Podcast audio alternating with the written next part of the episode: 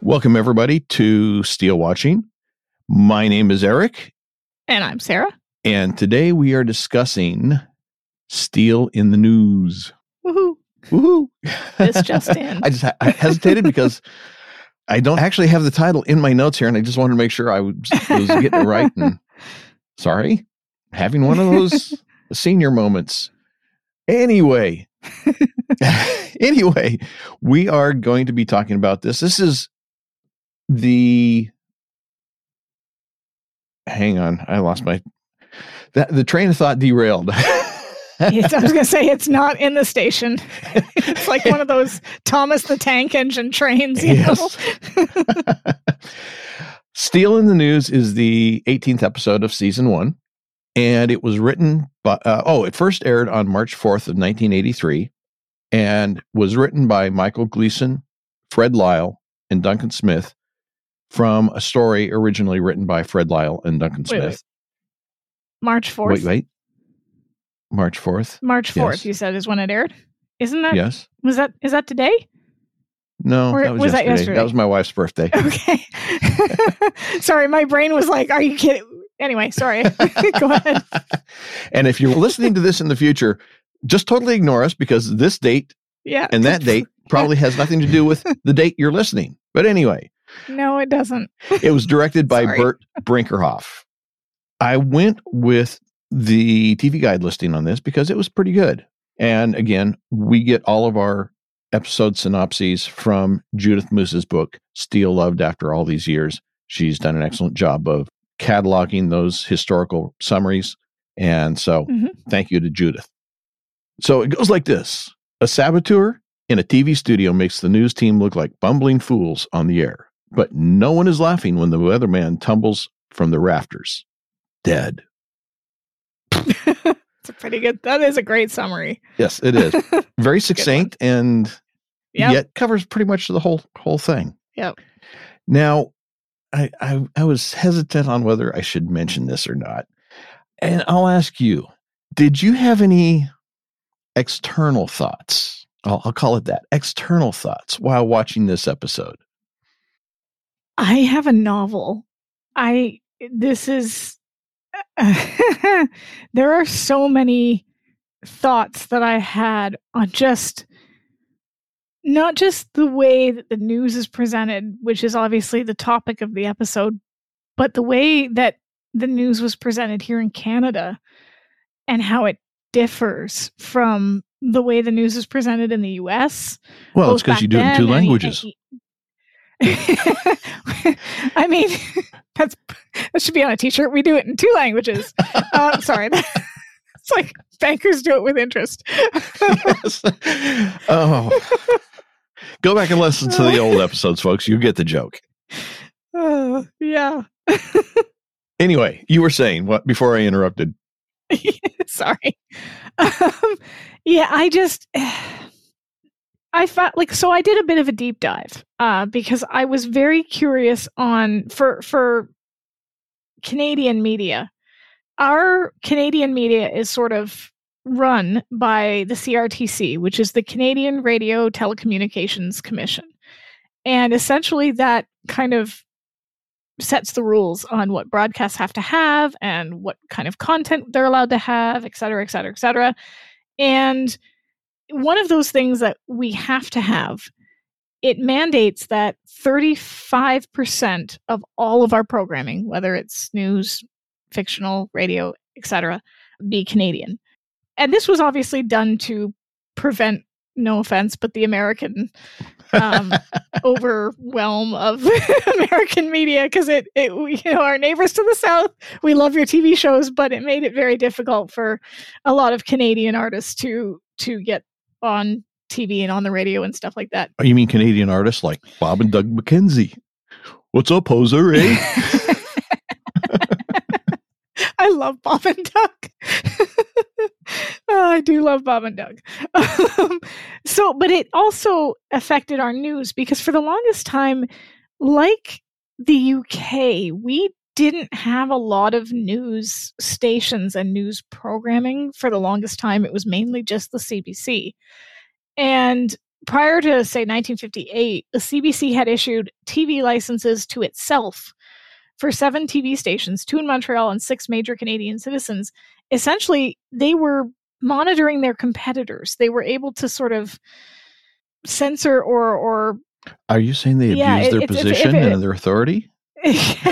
well, I mean, not really so much as as it. It's more that they're kind of the parent, and all of these other TV stations are kind of like the little kitties looking up to the CBC for its approval. And it's but the thing is, the CBC is government funded, so it's it, we we have a very different approach to the news.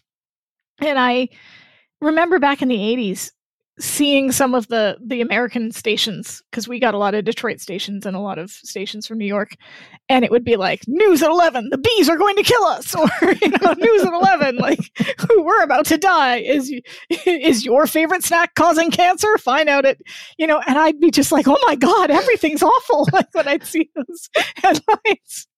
And you know, ours were very reassuring, like I'm Peter Mansbridge, and it was just very like different, I guess is the way to put it.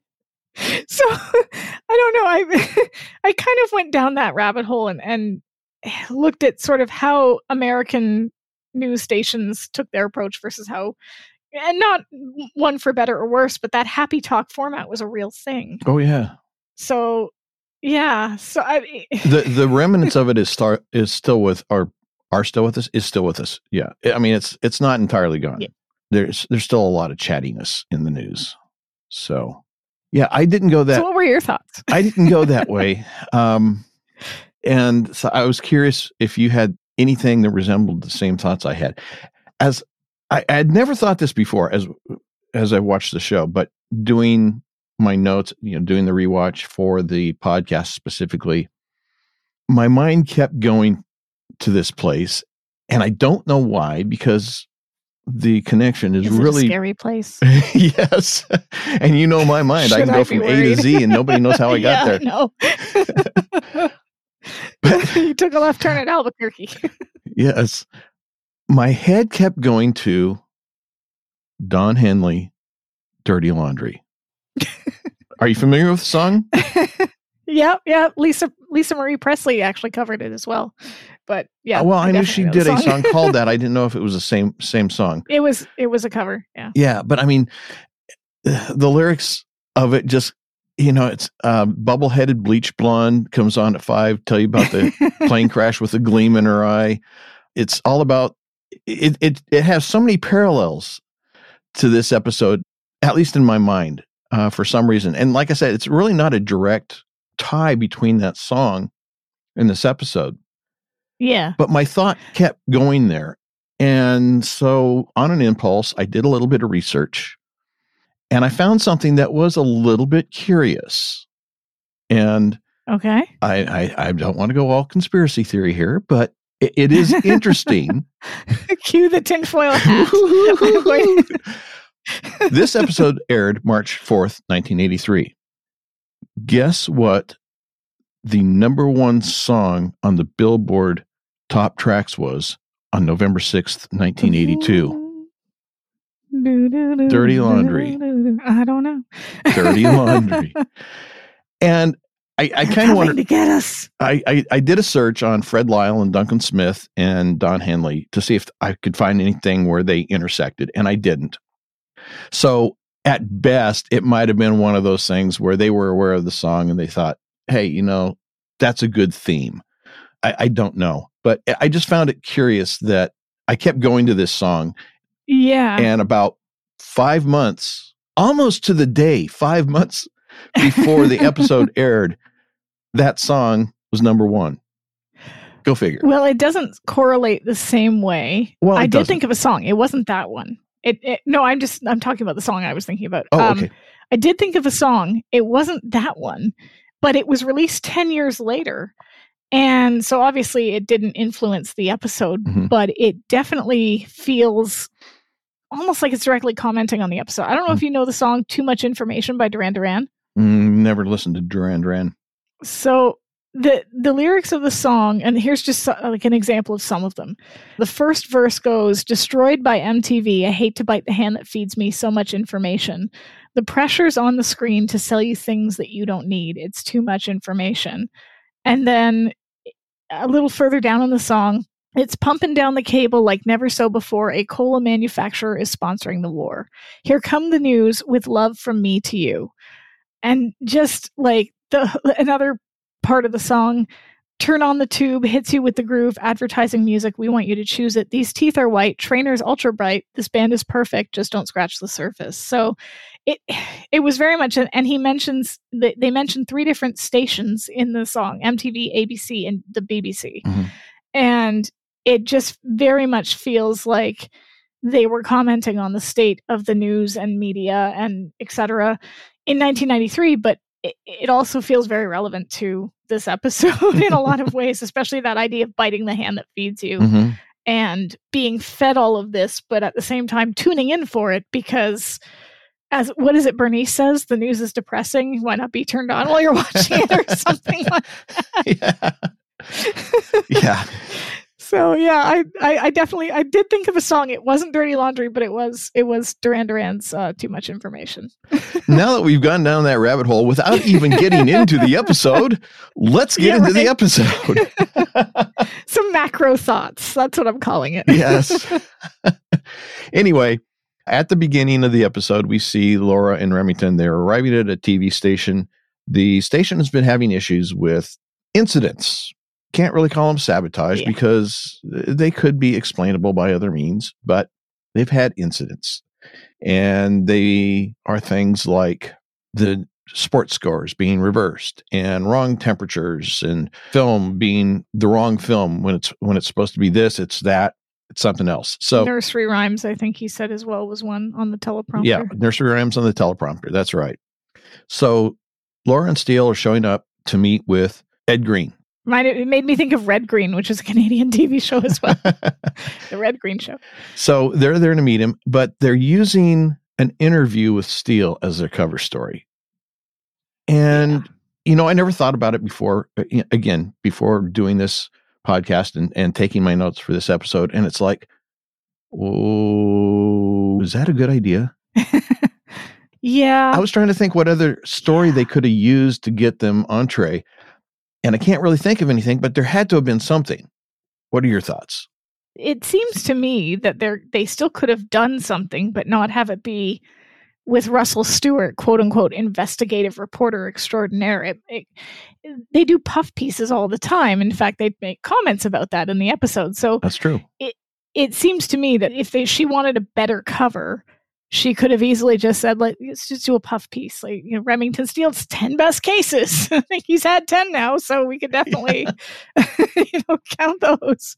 Um, and He's gotta yeah, save those so for the I, I mean. I don't think it's, yeah, that's true. I don't think it's a terrible idea to have an interview, but to have an interview with this Russell Stewart person who we, we know is a fraud, but who they believe is has exposed all of these people like maybe not have him ask the questions. Maybe have it be one of the other anchors doing chrissy carstairs for example. Yes. Uh, who, by the way the actress that plays her tracy scoggins is one of my absolute favorite actresses of the late 80s and the early 90s she's been in this show. She was cat grant on lois and clark for the first season. She's was on babylon 5 she was in season 5 the captain lochley and she played the immortal Highlander Cassandra and Highlander the series. All my favorite shows. She's popped up somewhere, and I just I love her. She's great. well i recognized her name but i don't think i've seen anything that she's been in other than this What about you? Haven't seen season five of Babylon Five? I, i've never watched babylon 5 no oh dear. Okay, we you need to fix that. Go. You've heard it here, folks. I have been officially chastised.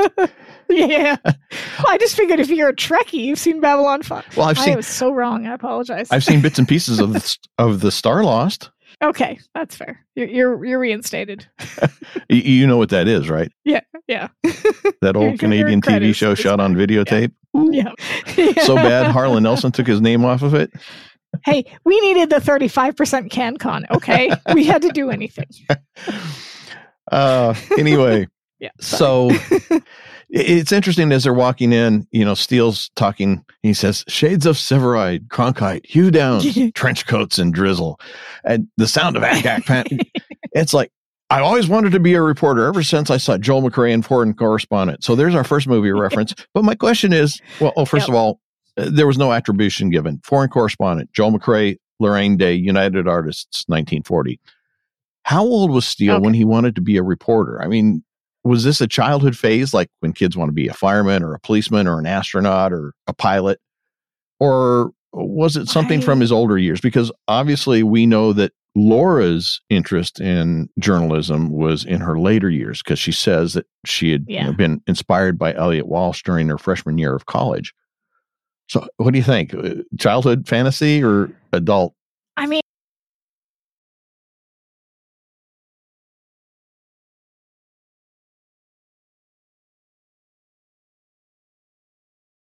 Because that definitely feels like something you see and you're you, oh i want to be that that looks so exciting that looks thrilling et cetera et cetera it, i don't know it, it just seems very much like a kid seeing the the more thrilling parts of something sensationalized and and sensationalism is the name of the game in this episode so that Mhm. kind of leads me to think childhood Okay. But we know that Laura said that she had seen Elliot Walsh during her freshman year in college. Yeah. And that he kind of inspired her to consider becoming a journalist. My question was okay, wait a second. She also said she was there on a math scholarship. So she's on a math scholarship, interested in journalism, studying to be a detective. Wh- wh- how did those three intersect? So here's my guess, and your system might be a bit different, but here you can get a scholarship for, say, math or English or whatever your your marks are high in high school, and not necessarily make that your major. So I mean, but we she does say later on she was a math major, which leads me to conclude that she maybe got her undergraduate in math and then went on to do either a college course to get her private investigator's license or something that was complementary post grad to supplement that because a math degree on its own is not a private investigator's license but a private investigator's license i'm assuming is not university you don't need a university degree for i'm going to guess. So my assumption is that she got her ba or b whatever it is for math i don't know and then went on to to get licensed to do a course or something I was going to throw out a, an abbreviation, but that would have been very unpleasant. a bachelor of math. Mm, Unfor- yeah maybe not yeah. Do you think that she just? i've had doctors ask about that do, do you think? hey, I started it. Do, do you you did do you think that her attending the lecture by Elliot Walsh was just something that she did on an impulse, or was it because uh, there was some other motivation there which turned into an interest in journalism? It's just it's to me it's just a weird combination because uh, obviously she went to is. math or she went to school on a math scholarship. She was a math major. Presumably, she also studied criminology as a major because I can't imagine that a private detectives agency like Havenhurst would hire somebody that just walks in off the street. Hey, I want to be a detective. You know, i mean be, i would they'd be looking for somebody that's got. she might sound slightly smarter with a math degree but okay I mean, they would be looking for somebody that's got either a background in uh, law enforcement or in who's studied criminology in school. Criminology Yeah. So it just it just to me the, that combination that that triumvirate there of math, journalism, and and detective crim, you know criminology just it it's a weird combination. I could be wrong on this.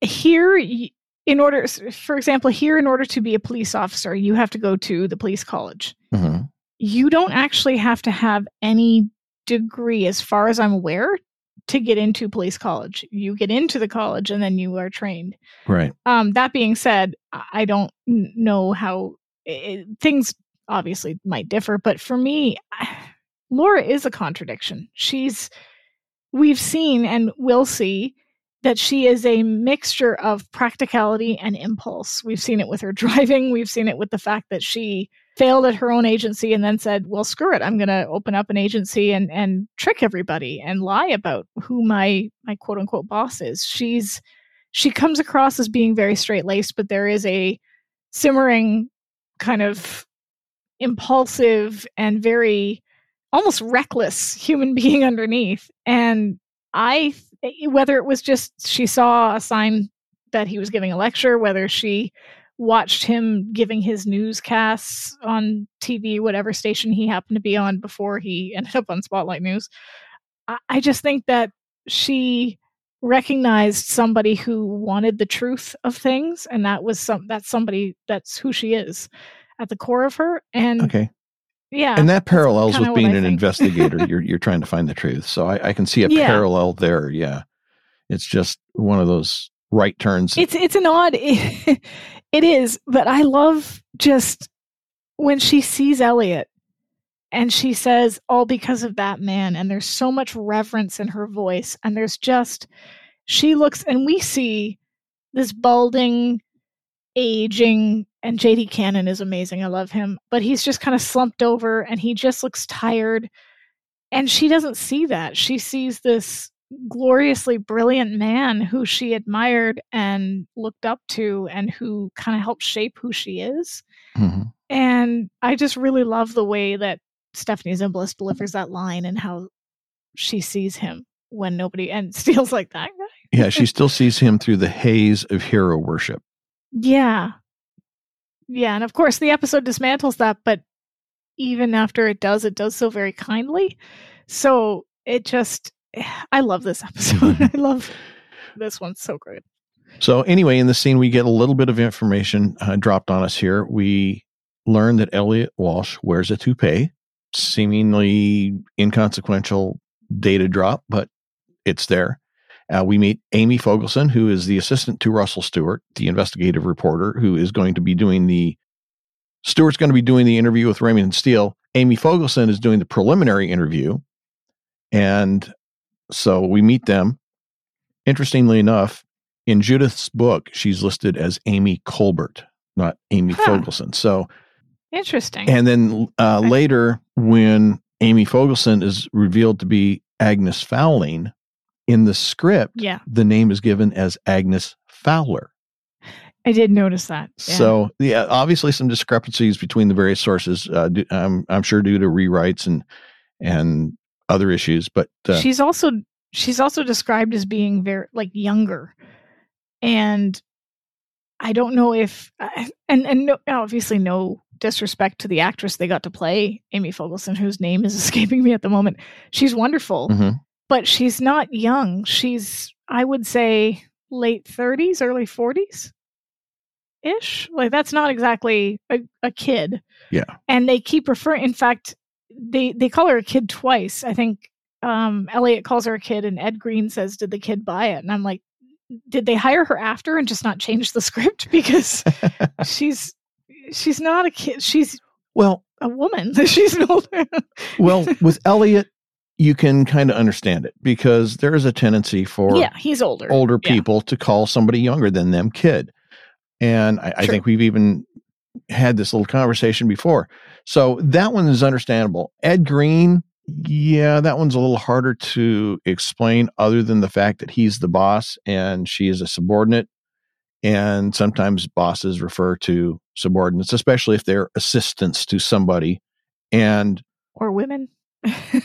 well, okay, I don't okay, feel like he would have but I mean, there's male employees as the kid. I, you know, I maybe he wouldn't have. I wouldn't be surprised to see some younger male person called a kid by a, a supervisor. Fair. I'm just saying. Ed I, Green I, has a. I mean, he slept with two of his anchor women. Well, that's um, so he's yeah. not exactly yeah, a paragon of moral virtue. Uh, yes. Anyway, we'll leave that there for the time being. uh, so then, after we meet these people, Amy leaves Laura and Steele alone. At which time, Laura reminds Steele, "We're here as a cover story. Be careful." And he says, "Ah, I can take care of it." Well, she's pumping me. I'll be pumping her. Yeah. Yes. and we'll just leave that one there too. yep, that one will stay where right where it is. now, a short time later, Ed Green comes up and he's talking to them, and he really does provide a good reason why they should have, as we discussed a few minutes ago, just have chosen a different cover story. Because he says, I hope Steele doesn't have any skeletons in his closet because Russell loves to rattle them for all the world to see. So, yeah, like you said, maybe they should have picked somebody other than an investigative reporter. Yeah. Yeah. Yeah. that might have been a good plan. Or at least laid down a set of ground rules. Yeah, right? Like have Ed Green basically go to Russell because it's clear that he has no idea that Amy's the one mm-hmm. basically behind Russell. Right. But have him go in there and say, okay, this is a very special guest. We're going to be gentle with our interview. We're not going to ask too many probing questions just go with it. so Ed Green, as part of this conversation, does mention uh, what we talked about earlier about the problems that they've had. He thought they were just routine foul ups with the teleprompter having nursery rhymes, wrong film, basketball scores reversed, wrong temperatures. And he asked if they know about Nielsen and Arbitron. And I don't know if you guys have those up there or not. If that's something that we is similar, we do. We have Nielsen. Okay. I'm not sure about Arbitron, but we definitely have have Nielsen, and it's actually a subsidiary, like part of the same branch. So it's a way of kind of, I guess, finding out what people are watching in other countries. Yeah. I was frankly surprised they care about Canada, but hey, you know. well, they they don't have Arbitron anymore, neither do we, because in 2013 Nielsen ah. bought them. But yeah, at that time, okay. they were competing companies yeah. that did station popularity uh, viewership reports. Yeah. So, yeah, they were out there, and and I I don't know if you've got any information about how they operate. I don't know how they operate now, but I know that back in this time frame, and I know this because my my family got selected, and I did the I did the Ooh, record keeping on it. The box. Yeah. they sent you a book and you just marked off oh we watched this show we watched this show for a half hour an hour whatever so it wasn't really despite their pretense of being scientific it really wasn't all that scientific because let's say that you weren't well, you could have lied well, exactly uh, well we normally watch this show but we weren't at home tonight because we had some event going on at the school or whatnot so we'll just pencil whip it or or you know it's it, maybe you're watching Dallas or Dynasty, but you want to sound smarter, so you put down something else, right? like, I thought it was. Here's what I thought it was, because this is what I'd read, and I, I mean, we never had a, we weren't selected or whatever it was, but I thought they gave you a box that sort of like a, it was an electronic box that monitored what your what your channels were and like what you were watching. And that may have been part of their evolution, yes. But the time okay. we were involved in it, and I don't remember when this was. This would have been back, oh, I don't know, mid seventies maybe. Yeah, we we got a book in the mail and we just filled it out. Huh. So, so basically, they gave mm. you homework. Yeah. Okay, that's it's interesting because I I never. I mean, like I said, it it was here, but it wasn't as. I mean, I was never selected. We were never. I, I don't think they do it that way anymore if at all. I don't know if the with streaming it would be hard to monitor. I would think. Yeah, well, you know, it's funny because I mean, regular cable, mm-hmm. you could do it there, but it's funny because here recently, within the last month, and I'm trying to remember what it was, but I believe it was from Nielsen, and it was it was again it was a paper form that i filled out and i just marked on. And i sent it back in and they sent me five dollars as a thank you. I, I, mean it was it wasn't very long. It was just a like a single sheet. So it didn't take a whole lot of time and it, right. Uh, such. But yeah it, again it was just a fill out a form type thing so mm-hmm. they may have electronic devices that they've hooked up to various things and not I don't know, but yeah, the, all my encounters with them have been, oh yeah, let's just fill out this form the way we want to, not right. Yeah, exactly. I want to. I want us to look like we're real smart. We're a really smart TV watching household. We are totally not watching The Bachelor. That's right. I have a question. Wouldn't Laura know about? Because she he says, "Have you heard of the ratings?" And or Nielsen Arbitron. She says, "I've heard of them," but he made it sound like this wouldn't be common knowledge, and I feel like it would. Maybe not Nielsen and how they function, but at least I feel like people would know that TV ratings are what shows need to stay on the air. Well, nowadays that's absolutely true. Back then, it might have been a little less known. I, I think there's probably certain okay. segments of the population that were more aware of it because of their proximity to the television and movie industry. But right, maybe enough. maybe not everybody. And so him being in the industry, her not being in the industry, he just presumed that maybe she even if she had heard of them, she didn't know the details of, you know, not not even the, the down and dirty details, but just the, the general details of what they were, why they existed, and what they did. But right. yeah, he says they are their god. yeah, he says their ratings were poor. Uh, they jazzed up their news, gave it the happy news format. Says the public ate it yeah. up. Their ratings doubled, and the whole issue about the Arbitron and Nielsen and why he suspected sabotage was because, as he put it, television is cutthroat business, dog eat dog, a fierce competition for the advertising dollar, and for every rating point you get, another station loses one. So, yeah, if they have doubled their ratings and they are now the top station in the market, yeah, you can understand why you might think that somebody's out to get him. Yeah, for sure. But he doesn't want the news to get out. He says if this gets out, we'll be the laughing stock of the television community. That one I I wondered about that line because if somebody else is trying to sabotage them, if a competitor is trying to sabotage them, wouldn't that give them a great news story? How would that You would think. How would that be how would that make them a laughing stock in the television community? I would think that that's a great PR thing. We're, For sure. We're so important. We are so high in the ratings. so many people watch us that our competition's trying to sabotage us. That's how good we are. Oh, it's one of those things that maybe that's that's how they would approach it now because now any it's it's almost like anybody in the spotlight for any reason is good enough. All publicity is good publicity, but uh, maybe back then it would have been maybe they were holding on to whatever thread of integrity they felt was left with the news, and so therefore, obviously not much of a thread, but a tiny thread. uh, so trying to appear more professional if they're being sabotaged then it it makes them look.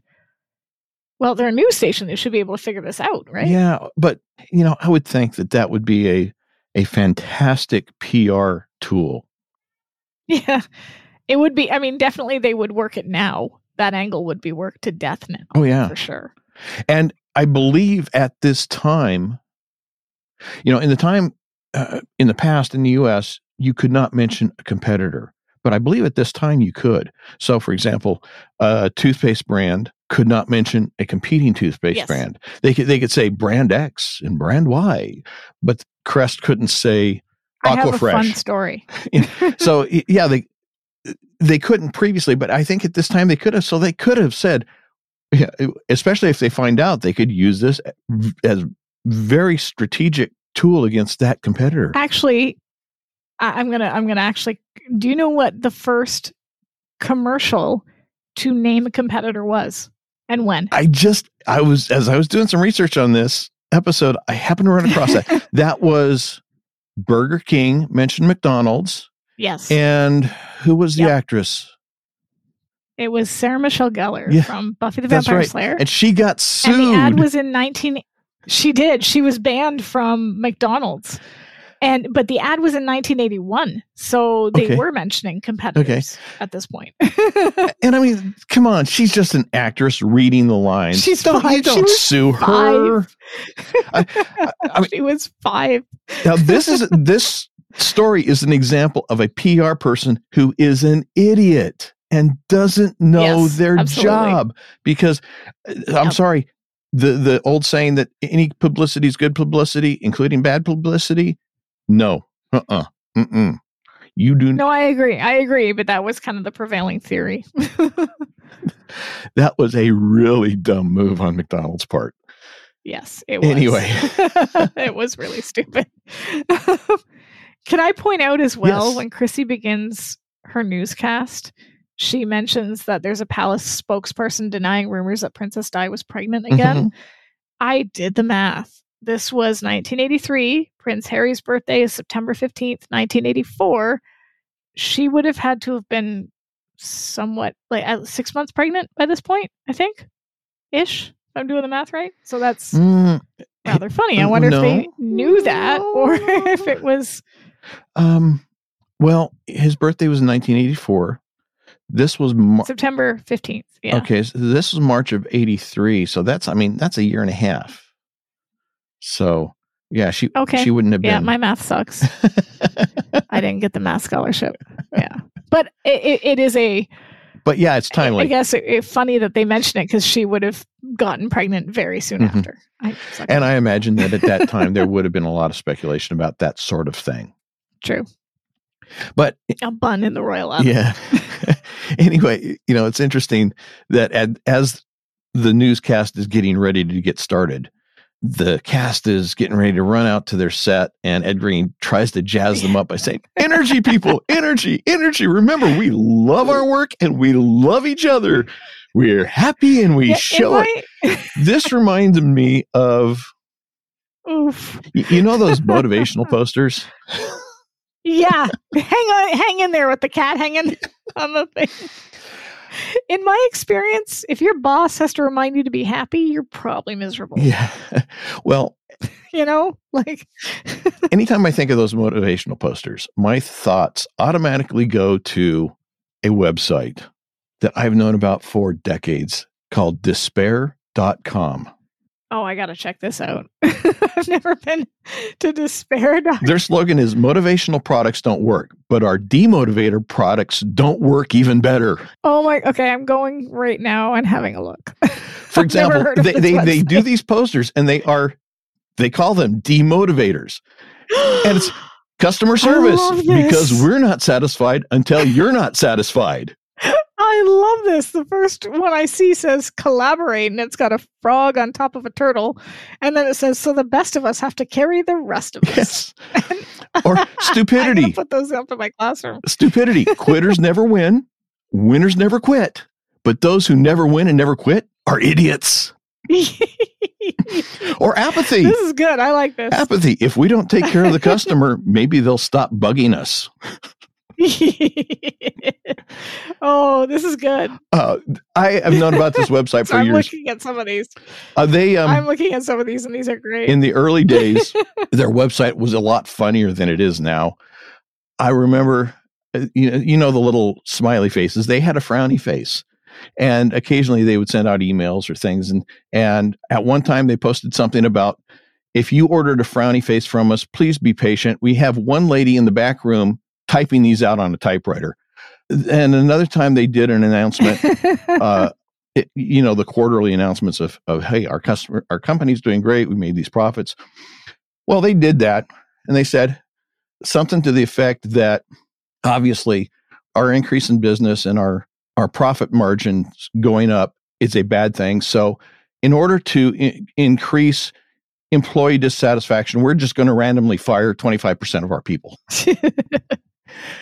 this is a the beatings will continue until morale improves. yes, that is the whole the whole concept behind this Love website. it. So it is Love a it. great website.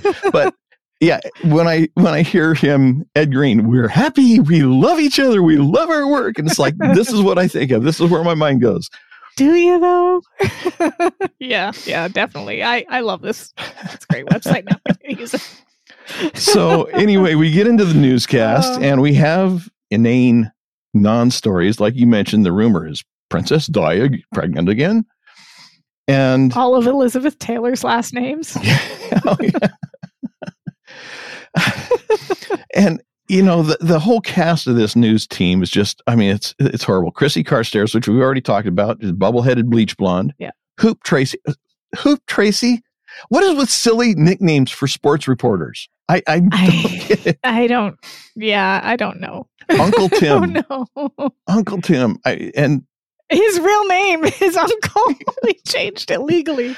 That's my favorite thing about him. Oh, so, Uh. so in- anyway, we're introduced to all these characters here, and it's a really it's a, a, a good, clever way to introduce them all.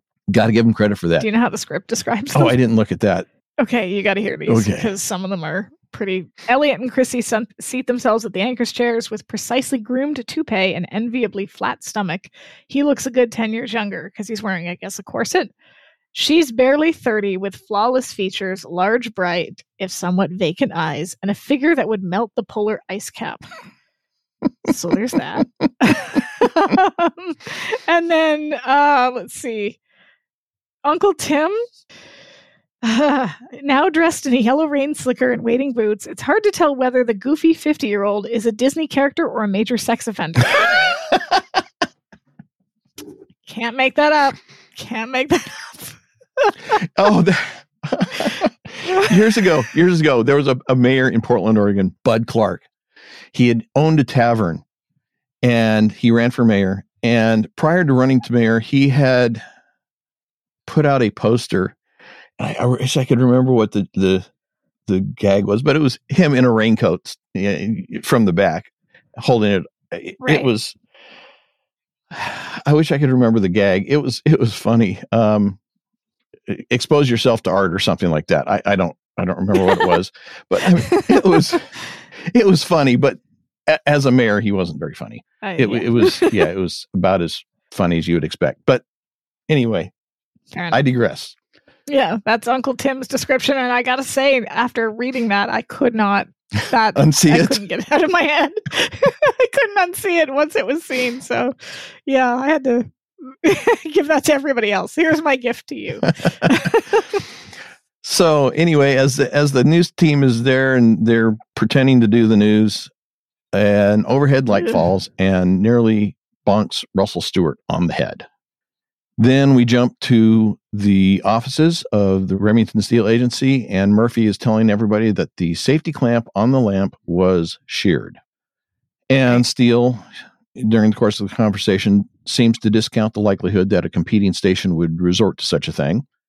And Murphy kind of goes along with that. It seems like he says, well, if it wasn't sabotage to discredit news, spotlight news, and drive viewers away from the channel, then maybe whoever it was occupying that chair was the target.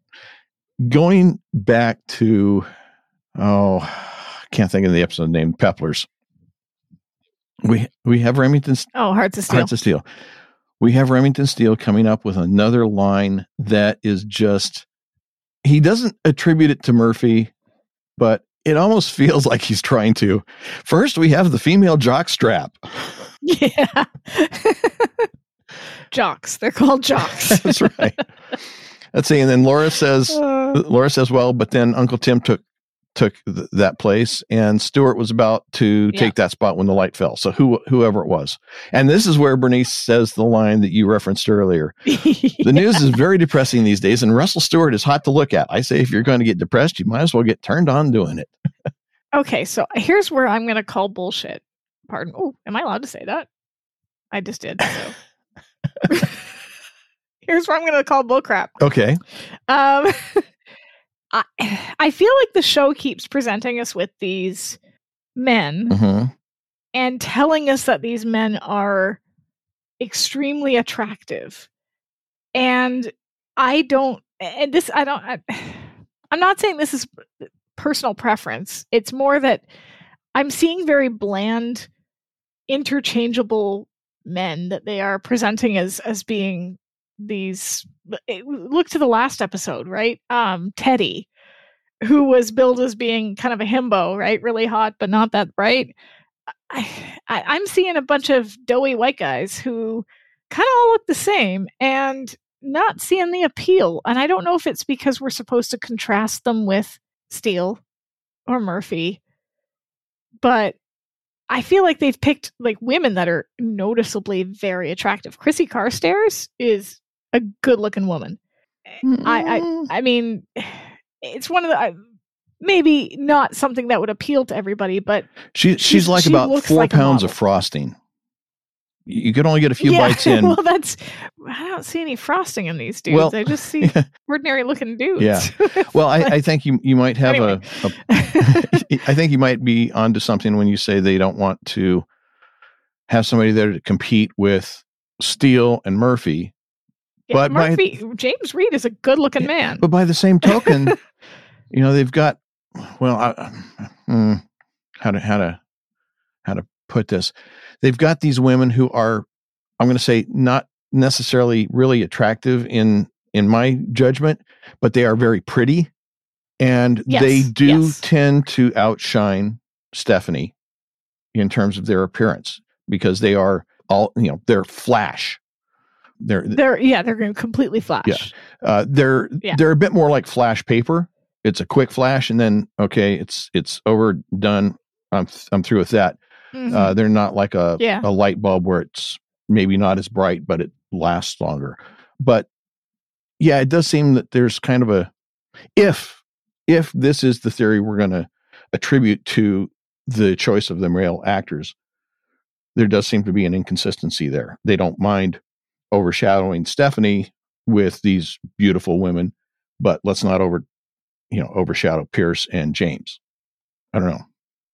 I, I think more so with the with the female characters that have been on the show. It's not. I don't even think it's so much to overshadow Stephanie as it is to contrast these women versus Laura. Laura being beautiful, she's stunning, but doesn't need all the makeup and enhancements and everything else to look beautiful and stunning. Whereas all of these other women are supposedly the type of women that Steele is normally attracted to. And all they are is makeup is enhancements. yeah, they're just yeah, and they make comments about that throughout the episode with Chrissy. So Mm-hmm. anyway, just ki- kind of popped into my head that and and the fact that Laura's laying on the desk, which is weird. um, it's not quite couch watch, but it, does no one use chairs? What- I don't get it. What's wrong with their chairs? Well, she, it- I guess she's not really laying on the desk. She's she was sitting on it and she's stretched out and lay, laying over, writing on the notepad. But no, I I, I get your point. Yeah, it's got to be pretty uncomfortable. It does not look comfortable at all. No. It it looks very awkward. She'd have probably been better off on the floor. So, Yeah. Everybody likes the floor. That's where she and Steele ended up in Hearts of Steele. So hmm so anyways, this conversation's going on. Steele suggests that they split up Yeah. and that each interrogate one of the possible targets to see if there might be something to Murphy's theory. And Laura tells Steele to steer clear of Russell Stewart. Well, wrong person to steer clear of, but that's who she yeah. tells him. That's who she warns him off of. Because obviously she doesn't want Stewart asking Steele any embarrassing questions. And Steele arrogantly says, Yeah. Not a problem. Avoiding, avoiding embarrassing questions is child's play for a seasoned provocateur. For a uh, season. provoc- yeah, that word. Uh, prevaricator. that word. For a seasoned prevaricator. I'm sorry, my my tongue got wrapped around my eye teeth and I couldn't see what I was saying. So Steele ends up assigned to Hoops Tracy. And Murphy definitely is not happy about being stuck with Uncle Tim. oh, poor Murphy. Why do I always get the It's the weirdos weirdo. and Steele? Perhaps because you relate to them so well, Murphy. I love these two in this episode. This is again one of a really good that has such good interactions between Steele and Murphy. And again, I go back to my theory of that they're at their best when they're playing off each other and not talking about Laura Mhm. because they're funny. Although in this one, as usual, or as as is very often the case, Steele gets the upper hand. But anyway, we'll get to that. He does. Uh, Murphy walks in on Poor Uncle Murphy. Tim, who is playing with a pellet rifle, and this is where he Murphy calls him Tim, and he said, Uncle. and he says, "My name's Uncle. Last, you know, first name's Uncle, last name's Tim. Had it legally changed, so you can call me Mister Tim." Mr. Tim. Oh Yeah, definitely gets the weirdos. no, I, mm, you know, I understand people using pseudonyms, fake names, stage names. I, I mean, it's done in TV and radio Yeah. all the time. I've heard some really bizarre names. For example, up here we have a area called the Matanuska Valley, and one of the local radio stations had a DJ who was using the name Matt Valley. It- It's uh, it- you know it's an obvious play on on that, and of course remember WKRP Johnny Fever Yeah. he had what six different names prior to being Yeah. Johnny Fever.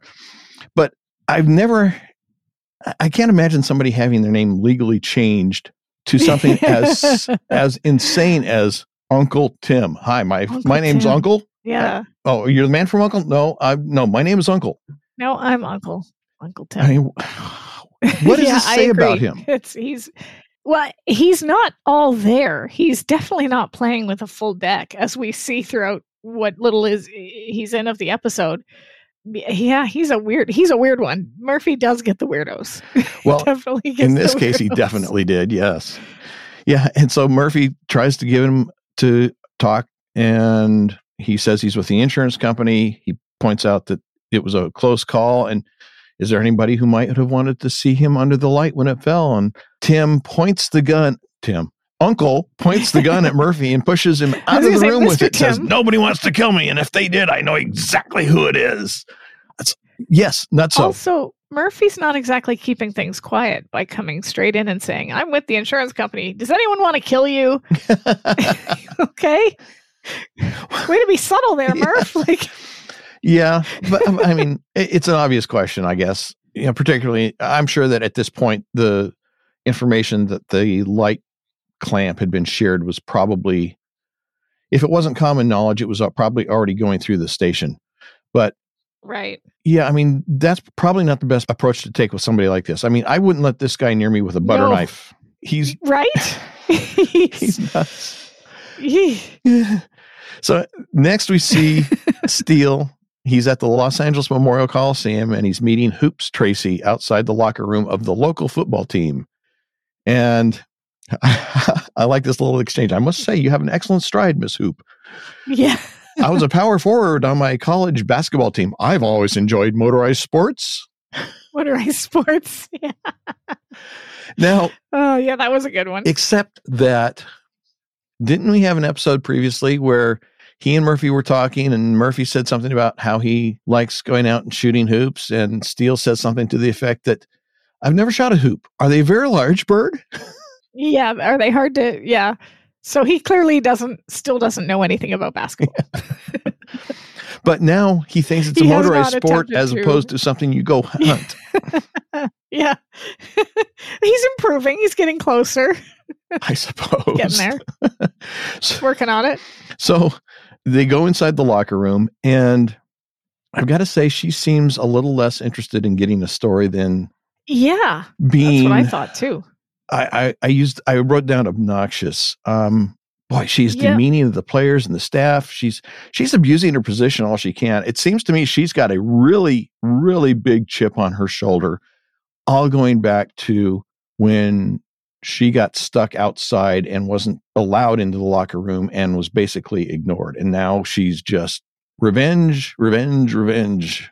So here's Hmm. my question though. Was it Mhm. common for I mean, we don't do that here. Is it common for reporters to actually go in the locker room? Because anytime I watch a hockey game and they interview, you know, someone between periods, it's always outside the locker room. so I don't think I've ever seen an in the locker room interview with any of the players. That that just struck me as odd because they would be in a straight of state of undress, Well, I, I think walking in with a camera. I think that was part of the issue that Hoops Tracy had was because well, yeah. I do seem to recall that sports writers did do interviews in the locker room. I would presume that they were held out for a period of time to give the players a chance to get dressed, Okay. Yeah, you know, that makes or they may have been allowed in while the players were first coming in and then shoot out so the players could take their showers and such. Uh, I, I've seen, I don't watch a lot of sports, but I've seen video of interviews of players that did uh, seem to take place in the locker room. But yeah, it, it would definitely be- a problem. They would definitely have to have some controls on it. well, you can just walk in there with a camera, which is what she does. She Mhm. walks in there with her cameraman behind her, Well, and I would think. I- I think they do. I think- their little tushes fly. I, I think they did. That, now they may not do that anymore, but I do know I have seen video. You can probably find them on YouTube's and such of interviews of players that are done on camera in locker rooms. So I, I don't know how common it was and how long that sort of thing lasted, but there was some. Yeah. To go back to your comment on what she you're right she seems aggressive almost angry and i don't know if it's just because she had to wait outside i think it's probably a combination of that plus the fact that she admits later on that she had to sleep with ed green just to get the sports assignment that women were typically not allowed or not welcome doing things like sports reporting she's probably had to overcome a lot of and, and again that doesn't excuse her behavior she doesn't do her job here she goes in there and basically just humiliates these guys but doesn't actually get anything she can use for any sort of story Mhm. but i get the impression that the chip that she's got on her shoulder is more to do with overall her treatment in the industry not just one specific thing of i'm not allowed in the locker room she got a she went so far as to get a court order i mean that's yeah i, I think it's more to do with other reporters wouldn't necessarily have to sleep with the boss to get the job right it's Well, the casting couch well, I don't know. We, we find out later that Chris, that's, that's what Chrissy did to get that's what job. russell's trying to do yeah You know, Well, that's what I mean, though. Chrissy, Hoop, but not necessarily any of the the male reporters. Oh, okay. Elliot's there, and he's he's an aging. And granted, they're preparing to kind of get rid of him, but his reputation still carries weight, even if they are putting him in corset and uh, and toupee. So. I think it's more just that whole casting couch mentality of I have to be attractive, I have to be hot, I have to be visually appealing, I have to be this, be that. Whereas she doesn't fit into that mold. The case for exactly, and and that's what happens with Amy when she tries to fill in for Uncle Tim. Mhm. Yeah. You got a you got a behind the scenes kind of face. Yes. So. So anyway, so after Hoops is thoroughly antagonized all the players, she and Yeah. Steele have a little bit of a, a final back and forth, and it seems to me that she's trying to Yeah. hit on him. I like you, Limey. You're kind of novel. Want to hoist some brewskis with me after the show? It's a great, great line. and he seems to be a little uncomfortable with that. Is is it just because he's not used to that approach, or is it something about her personally? I wonder. I I don't know. I think he's out of his depth. He has no idea what she's saying. Well, that could be too. Yeah, She's that could be. she's taking him when he ends up in this bar with peanuts on the floor and they're they're and I don't think that he's necessarily opposed to drinking beer, but it's clear that he's drinking something that's probably like watered down pee, like a Bud Light or something. Yeah. And uh you know, Anything just- from Budweiser. He's out he's out of his element. He's not that's not what he's used to. He's used to fancy French restaurants and nameplates that he gives Yes. out, which we don't still know where they come from, but like that's And he's apparently run out of. and motorized sports. Like this woman is nothing. That's that's true. There's nothing about her that is familiar to him, so he doesn't know how to navigate it, and that's what I kind of think it is. Okay. All right. Well, next we jump to Laura and Russell Stewart in a car, and he's telling her that he is convinced it was meant for him and not just who might be ever standing under the light at the time. And he said, I've helped se- put several prison in prison, Miss Holt, Yeah. frauds, charlatans, conmens. And that line, Repeats itself. that, yes, I'm going to say, stick a pin in it because it comes up again. Yeah. but it, it's it seems a bit presumptuous and almost egotistical on his part to just assume it was meant specifically for him. oh God, Yeah, so he's all ego though. yes, he is. Uh, he's he's almost in some ways the male counterpart to Chrissy, uh, other than the fact that he didn't Yeah. Oh yeah. He's he didn't sleep his way to the top. he kind of is though. Later on, he's trying to get Chrissy to take him with or to to get him into Ed Green's spot. Yeah, and so yeah, he is he is doing that. But By pounding the tension from her butt. Yes. But but obviously in in other ways he's kind of the male counterpart to Chrissy as well because he doesn't do any of Yeah. the work. He's he's just a talking head No. repeating the questions that he's fed by Yep. Amy Fogelson and the research that she's done. So yeah, uh, he's he's as much an airhead. He probably he does a better job of hiding it, he's as much an airhead as as Yeah. Chrissy is. Laura starts to express some concern about his attitude, being nonchalant and courageous. And I, I, I, I'm almost thinking she's being sarcastic when she says that. And of course, he says, "Well, I'm a courageous guy. Hey, baby, let's." I just like that was a heavy eye roll watching that whole exchange. But you know she's up to the challenge of Stewart, but th- there seems to be uh some part of her that you know is almost like, okay, how do I respond to this without?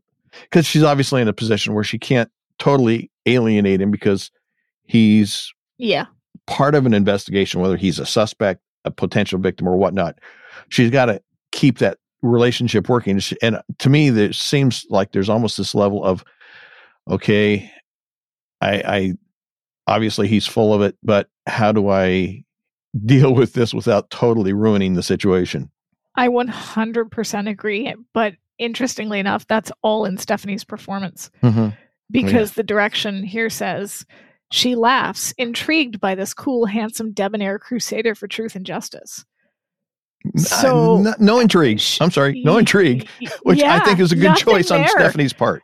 survey says not the case. like it just does not compute in her performance at all. Her performance is the opposite, that she sees through him and is, like you said, I got to keep him on the hook, but I don't want to. I mean, I'm not going to date this guy. This guy's an idiot, right? So there's there's definitely that kind of she's threading the needle. Yes. She's definitely threading that needle Yeah, and for sure. and yeah, it was a, a good performance on her part, as you say. it's great. Later, we're in the studio. Tensions are running high because they just are. But it's also enhanced by the fact that Uncle Tim is missing. And Ed says, Yeah. well, if they can't find him or he doesn't show up, somebody's going to have to do the weather. To which, Why? yeah, Elliot's sarcastic remark, why? That's a nice little touch there. And Green approached It is. It's great. JD Cannon, I worship. He's he so does a great job in this episode. He really does. It, it's Oh, he's so fantastic. He sh- he shows up again, and I can't remember the episode he's in again, but he does appear in a different role later on. But Hounded he's Steele. just so good here. It's yeah, oh yes, that's it. That's it. Yes, I was trying to remember what it was. Le the dog. Renard. yeah, Yeah. he's just so good here. um, so anyway, Ed goes up to Hoops and says, uh, "Hoops, you used to do the weather. What about filling in for Uncle Tim?" And her, her response is, "They don't have weather girls anymore, Ed. It's considered sexist." And it's like, wait a second. He didn't go to you and say. I feel like they did though. "Huh?" I feel like they did have weather girls still. Well, I don't think they did away with weather girls in 1983. they had people doing weather. Just- some of them were men, some of them yeah, were women. yeah. I feel like there's You know, exactly. And he didn't go to her and say, Well, Hoops, you're a female. Why don't you do the weather? No, he went to her and said, Look, you've got experience doing this. Yeah, yeah. She was. She had done it before. Yeah. It wasn't. You're right. It was. So, yeah, I mean, it's like, wow, attitude much, lady? You know, and, and, I'm wondering if maybe she felt that by if she did it, that she'd get demoted back to doing it. That if Well- she filled in this one time, she might lose what little gains she had made because uh, she had to sleep with Ed to get the sports assignment. it, it, you know, wasn't something she got on merit, like she accuses Chrissy of later on. So, yeah. Pam at the Michael Scott Paper Company. Remember that? If I go back to answering the phone, I'm back Yeah. to being a Yeah, receptionist. yeah. Yes. I'm back to being Yeah. exactly. so- so, I wonder if she was afraid that that could be her fate if she fills in once. Okay. Yeah. So I, I can buy that. Now, having just defended Ed, I'm going to throw him under the bus because, because oh, his yeah. next like you said, Amy steps up and says, "Look, I'll fill in." And and this is where he said, "Sorry, kid, you've got a face, or you got a behind the scenes face," behind the scenes kind of face. which is actually that line. I I don't know if that line specifically has was commonly used in television, but a variation of that line I am familiar with goes back to face for radio. that's Right. right. Yeah, a face for radio. Yeah. So there's some history to this line, at least. It doesn't mean that it was appropriate to be said. he, I mean, he could have turned her down in another way, you know, especially if if she's never done that before and is not used to being on camera. Well, we know she has. We I don't know if she was ever on camera, but she definitely has worked in the news, which we find out later. Which I don't know how much but of that history never- he knows. Yeah, but on camera is a different thing. True. know, yes. People get on camera Yeah. and they think, well, it's just it's just a camera, but then they get on there and that that big red light on top of it is is glowing and they see the lens looking at them and it suddenly runs through their brain that thousands of people are watching them and all of a sudden it's like uh, uh, uh, uh the, the weather you know so so I mean, but all he had to do was step on a button, though. Right. But they still had to be able to talk. And that's the thing is the people get on Yeah. camera and they do have stage fright. And if she's never been on camera, you could use that as a reason to say, look, at some point we'll go ahead and get you trained so you can do this, but you've never been on camera before. This is not a good time to try this as an experiment. yeah, absolutely. That would have been a much better response. And then he goes one step further and tells Chrissy that she's going to have to fill in for Uncle Tim. And I'm thinking, okay, yeah, mm, maybe he did pick her because she's the woman and she's good looking. yeah, And she's pretty. yeah. And hey, who doesn't want to see water fall on top of her? Although I gotta mm-hmm. say, I never thought about that, but you're right. Oh man, oh, out of my brain, out of my brain. sorry, would that not ruin their carpeting as well to constantly have water splashing down on it? I would think that would be. It's carpet. I noticed Yes. it's carpet. yeah, well, Anyway, just a and get moldy and yeah, but yeah, it wouldn't smell great. I don't think. yeah, yeah, no, and you're right. Uh, dropping water on a woman like that would probably be a bit too much for TV at that time. Yeah, yeah. you know, and my other thought was that surely there's somebody else that he could have brought in to do it. And in, fa- in fact, later we do see that he brings somebody else in to replace Uncle Tim. Yeah. So, may okay, maybe they were short on time. They didn't have time to go grab anybody else, but he had time to. I don't know. I mean, you could make an argument. Okay, you're not going to have Russell uh, do it because he's the investigative reporter. You're not going to have Elliot do it because he's the anchor. But then you kind of destroy that argument when you say, "Well, but Christy's the second anchor." She's the co-anchor. Yeah.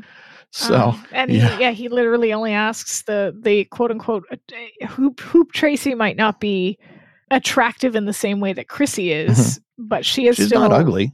She's not ugly. She's she's pleasing to the eye. Whereas he says to Agnes, "You've got a behind the scenes kind of face, indicating that she is not a, attractive enough Mhm. Yeah, to be on camera." yeah. So it's definitely a double standard. Yeah. So anyway, so he, he grabs Chrissy and he walks her over and and as you say, he's teaching her how to use the rain button. You push the, Press the button, button. with your foot. I'll talk really slow for you, Uh. Chrissy. And then when he does, of course, she might need the training. remedial training on button pushing. But when he pushes the button, Uncle Tim drops from the ceiling, dead. Oh, poor Uncle Tim. Yeah. Well, next we see Murphy examining the body and says it looks like a blow to the back of the head. And Ed loudly proclaims, It was just an accident, folks. Happens every day. Just an accident. It's like, He was checking his water trough. does he really believe that, or is He just trying to convince everybody else? Literally, you just said word for word what my what I- it was in my notes. Verbatim. And that's what I've got in my notes. That's why I said it. Uh, maybe he Chrissy's maybe not not the only one who's not that bright.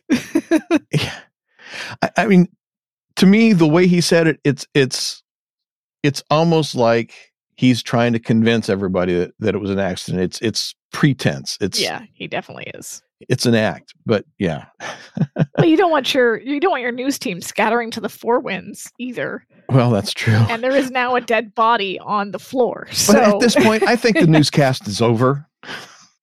Yeah, it doesn't matter whether they go to the four winds or not. It's over. You're going to the commercial. you're going to go into a, a TV show. You're going to run a rerun of Mannix or whatever. just it- just show last night's news. No one will know the difference, as Chrissy suggests. That's true. I don't think she's wrong, to be honest. oh yeah well that happens after christy's disappeared because she did run to Yeah, the four winds and she's hiding out in her dressing room. Yeah. and uh, I, I like the the lead up into her line there because she's locked in there and sh- and she does. Uh, they're they're trying to get her out and it's she says what why? It's the same thing all the time. Inflation unemployment. Yeah. and then she, she said why don't you just run re, rerun last night's news? And of course murphy murphy Oh, Mercy, Murphy. sees an opportunity to fulfill the dream of a lifetime. He's been waiting his whole life to do this. Bust down to door. do all season. He's desperately been wanting to break down the door. Oh, And of course, guy. Laura's like, I, Are you sure this is a good idea? And uh, he's, Laura, you know how long I've waited to do this. And then just as he's getting ready to take his shot and he begins running at the door, Greens tells Chrissy, If you don't come out right now, Hoop's our new anchor woman. And of course, she can't have that. opens. She opens the door just as Murphy reaches it and he goes crashing in. crash. it's great. This was a great little bit, and then Murphy limping out. I- Poor I guy. should have kicked it in. Should have kicked it in.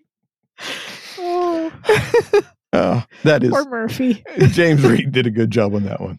They use him so well in this episode, even if it's not as as much as it should be. They use him really well, Mhm. and it it just goes to show that if used well, Murphy is a great character. Mm-hmm. Yeah. Um, yeah. Next, we see Steele and Amy Fogelson, and he's trying to pump her while she's trying to pump him. And he asks Yep. her assessment of the mishaps at the station, and you know, who would want to kill a weatherman? And it's obvious she's got a one-track mind. She doesn't care about Yeah. the fact that Steele is investigating Uncle Tim's death, eh, probably because she doesn't care about him. And I, I like her line when when he asks who would want to kill a weatherman. She says anyone who's interested in journalism. Yeah. Ouch. calls him a third rate burlesque act, a clown. Yep. Yeah. Uh, uh, uh, well, not just a clown, a clown who puts on a raincoat, pours water on his head, and tells people what they already know. And she calls the entire program a, cir- a circus. So, yeah, she is not a big fan of happy news either. I think there's a certain amount of jealousy in it, though.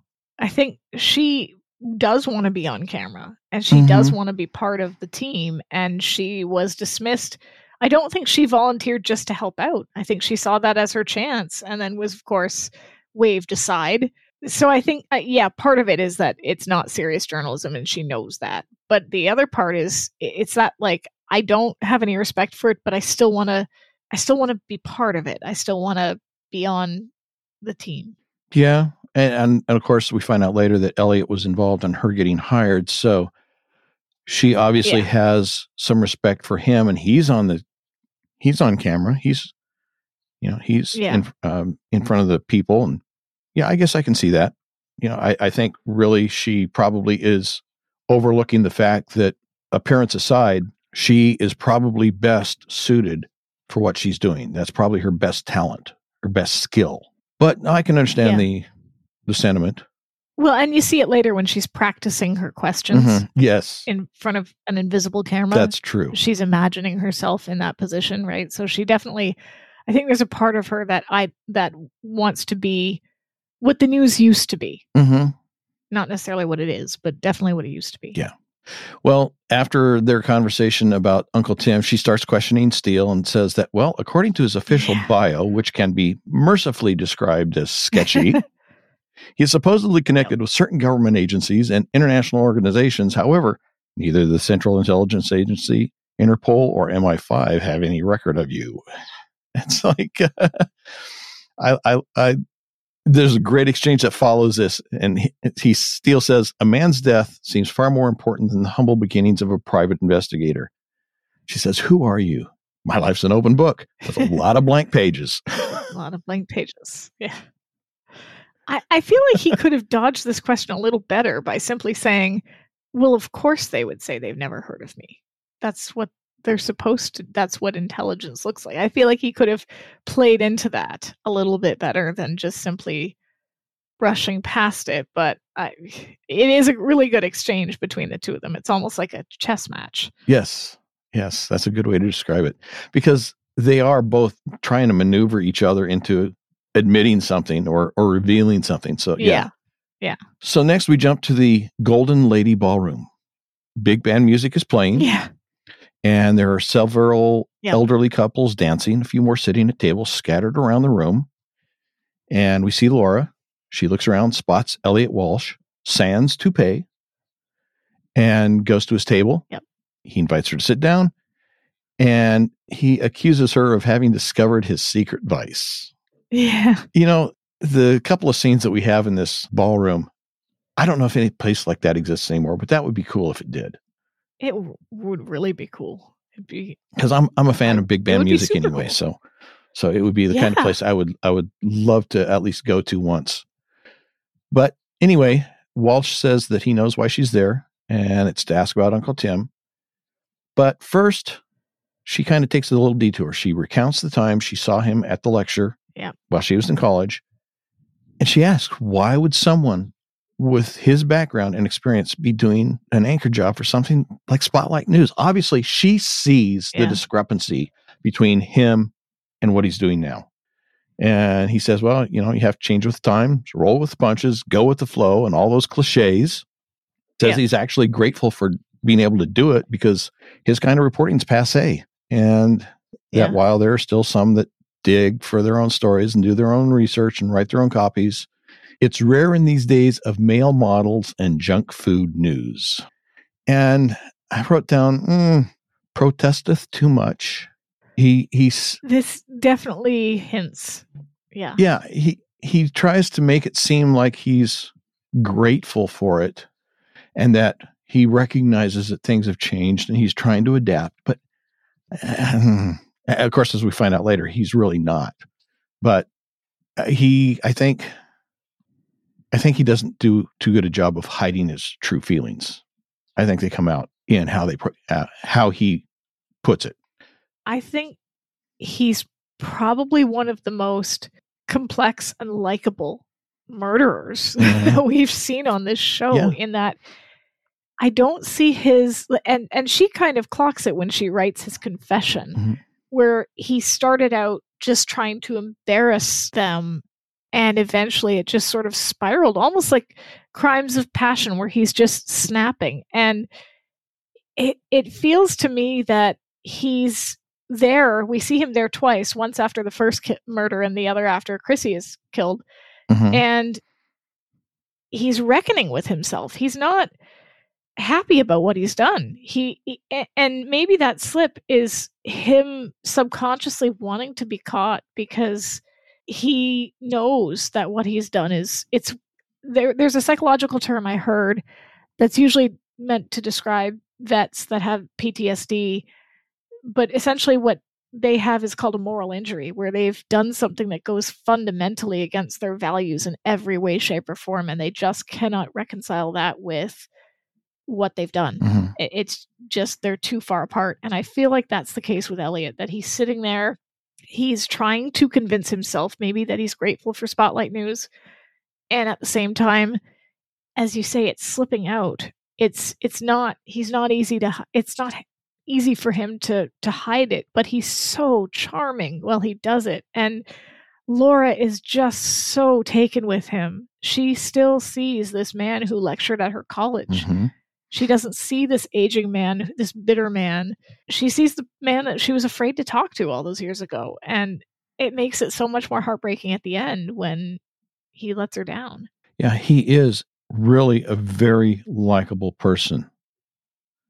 And it, it- you know, it reminds me of a okay, I'm going to go there again. It reminds me of a murder she wrote episode where uh, one of the one of the reoccurring characters, one of the Cabot Cove residents winds up committing a murder and he says something to the effect that I'm out of control, I can't stop myself and the context is I need somebody to stop me because I can't do it. And I think that's what you're Yeah, alluding to yeah. here is is that he started out trying to just embarrass, but then it got to the point where he was no longer able to control his actions and stop Yeah. his actions. And even though a part of him knew what he was doing is wrong, there was another part of him that was just pushing him past it. But yeah, it, it was Yeah. he's he is definitely a very likable character and it's it's uh one of those bittersweet murderer situations. It's, it's extremely bittersweet. It, we just feel for him so deeply, and he's a killer. I mean, we shouldn't, but it just it, he warns her about believing in heroes. Mhm. Yeah. And Laura is determined to believe in him. And that scene where they're dancing together, I think, is the first scene where she ever mentions her father, too. Right there in my notes. First real reference to her father. yeah. Like, so there's definitely this feeling that she is looking at him as a mentor ish figure, not necessarily a father figure, but a figure of somebody who has shaped her her path. And that's why she's gone. He, technically, he's a suspect, Mhm. but she goes to him and asks if he has any theories. She doesn't suspect him at all. Well, you know, asking a suspect if they have any theories is, is kind of a time honored trope in Yeah, mysteries. And it, maybe even in, in real life too, where you have something like this, uh, although usually most murders are pretty straightforward. Yeah, we know who did it. It's pretty obvious. Yeah. But, you know, you can use that as a means of trying to get them to say something. But yeah, w- what you were saying about uh, her father, I, I, I'm not sure that she's necessarily, obviously, she didn't approach Elliot with a connection to her father initially. No. It was it No. was he's a man who really inspired me with some of the things that he said and did. But here when she says, I remember when I was a little girl, my father used to dance with me like this. And he'd pick me up in his arms so that my feet would dangle way above the floor and he'd twirl me around in the living room. And it's at this point that she's making that connection with her father. It's it's not that she's seen him as a father substitute, but she's no. No. that emotional connection there is being made. And that's a very vulnerable thing to say to somebody who's essentially a stranger.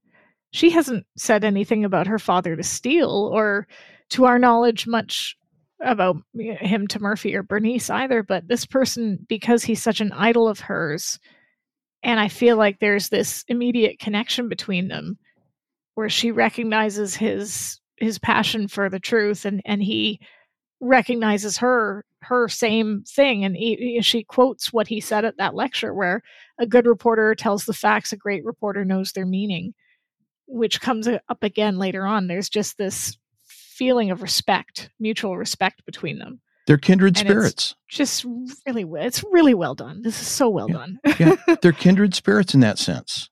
yeah yeah that's a good way to put it So, anyway, as you said, she asks him his theories about Uncle Tim's death. And of course, he has a lot of info. Some of it is Yeah. personal opinion, but there's there's good information in here. He, he calls Uncle Tim a goofball, not terribly bright, not terribly offensive, harmless enough. Yeah. He says Chrissy's up for an anchor job in New York and she had no intention of taking him with her. So she thought he was an albatross and something to be discarded as quickly and painlessly as possible. And she asks, Well, why would Uncle Tim care? And this is when we learn they are married. they're married Yeah. I- I- okay I, I'm sorry. Mm, I, I'm having flashbacks to high school. I, does not compute I'm, I'm having flashbacks to high school. compute. I, I um i'm sorry no, it, it doesn't. It, it really doesn't. It didn't when I was in high school t- either. I mean, I saw these guys who were dumb jocks, uh, and okay, they were jocks, but they were not. Not only were they not the sharpest tool in the shed, they couldn't find the shed. But they would have all these women hanging off, or all these girls hanging off of them, and you know, and somebody who was a lot smarter, nothing. uh, anyway, yeah. Yeah. But that's not that's not a personal story about me by the way. I was never a jock. Fair um, enough. Neither was i. so anyway he he says that uh, they were married. It generally wasn't known outside the station but she was married when she was a struggling model and he paid for a nose job as well as several other anatomical refinements. Ooh, yep. That's well that's a that's a kind of a polite way of saying it i guess. And then of course got the Yep. the job at the station uh, when uncle tim got ed green to hire her. And so he naturally figured that if and when she made it big he should reap some of the benefits of that. I mean after all he'd done for her why not? And elliot says of course she had other ideas and then Yeah. after we learned all that information, we jump to Hoops and Steele drinking beers at a country bar. Yeah. This is what I mean about him being out of his element. Yeah. and again, we see that she is extremely bitter. And it starts off with, at least now he won't have to risk pneumonia every time it rains. Can you imagine what Ed would have made him do if he lived where it snowed? if it snowed. that was a good line. I thought, ooh, yeah, because we just had a crazy storm here a couple of nights ago where literally we had. Have you ever heard of thunder snow? Mm, no. So it's it's when you get just an absolutely insane winter storm combined with thunder and lightning. Hmm. And we had all of those. In fact, it it it was so destructive that up just up the road from where we are, a sinkhole opened up in the street after the storm. so yeah, we got thunder snow. Yay! We don't just get snow; we get thunder snow. I don't know how you'd announce that on Spotlight News, but I can't imagine it would be pleasant. no, it could be messy.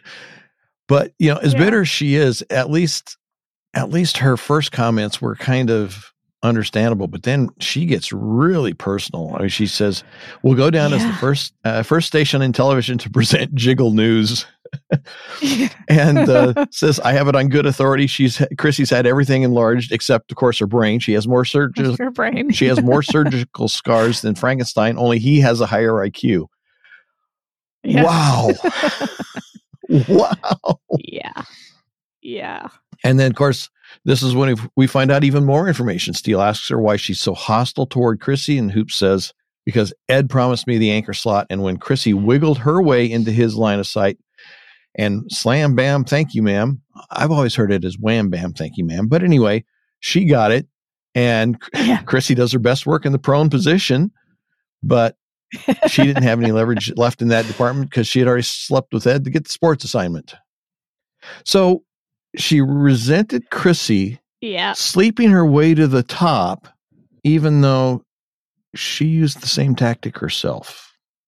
Hmm. Yeah. I get the impression here that this is a very dog eat dog sort of business for for women in you know, anchor positions and she's jealous that Chrissy managed to become more successful in doing the same thing that she did that she had what hoop does not have which is that conventional sexiness and and has used that sort of conventional sexiness to get into a position that she wanted to be into. I don't think that Hoop would have been opposed to sleeping with Ed to get that anchor position.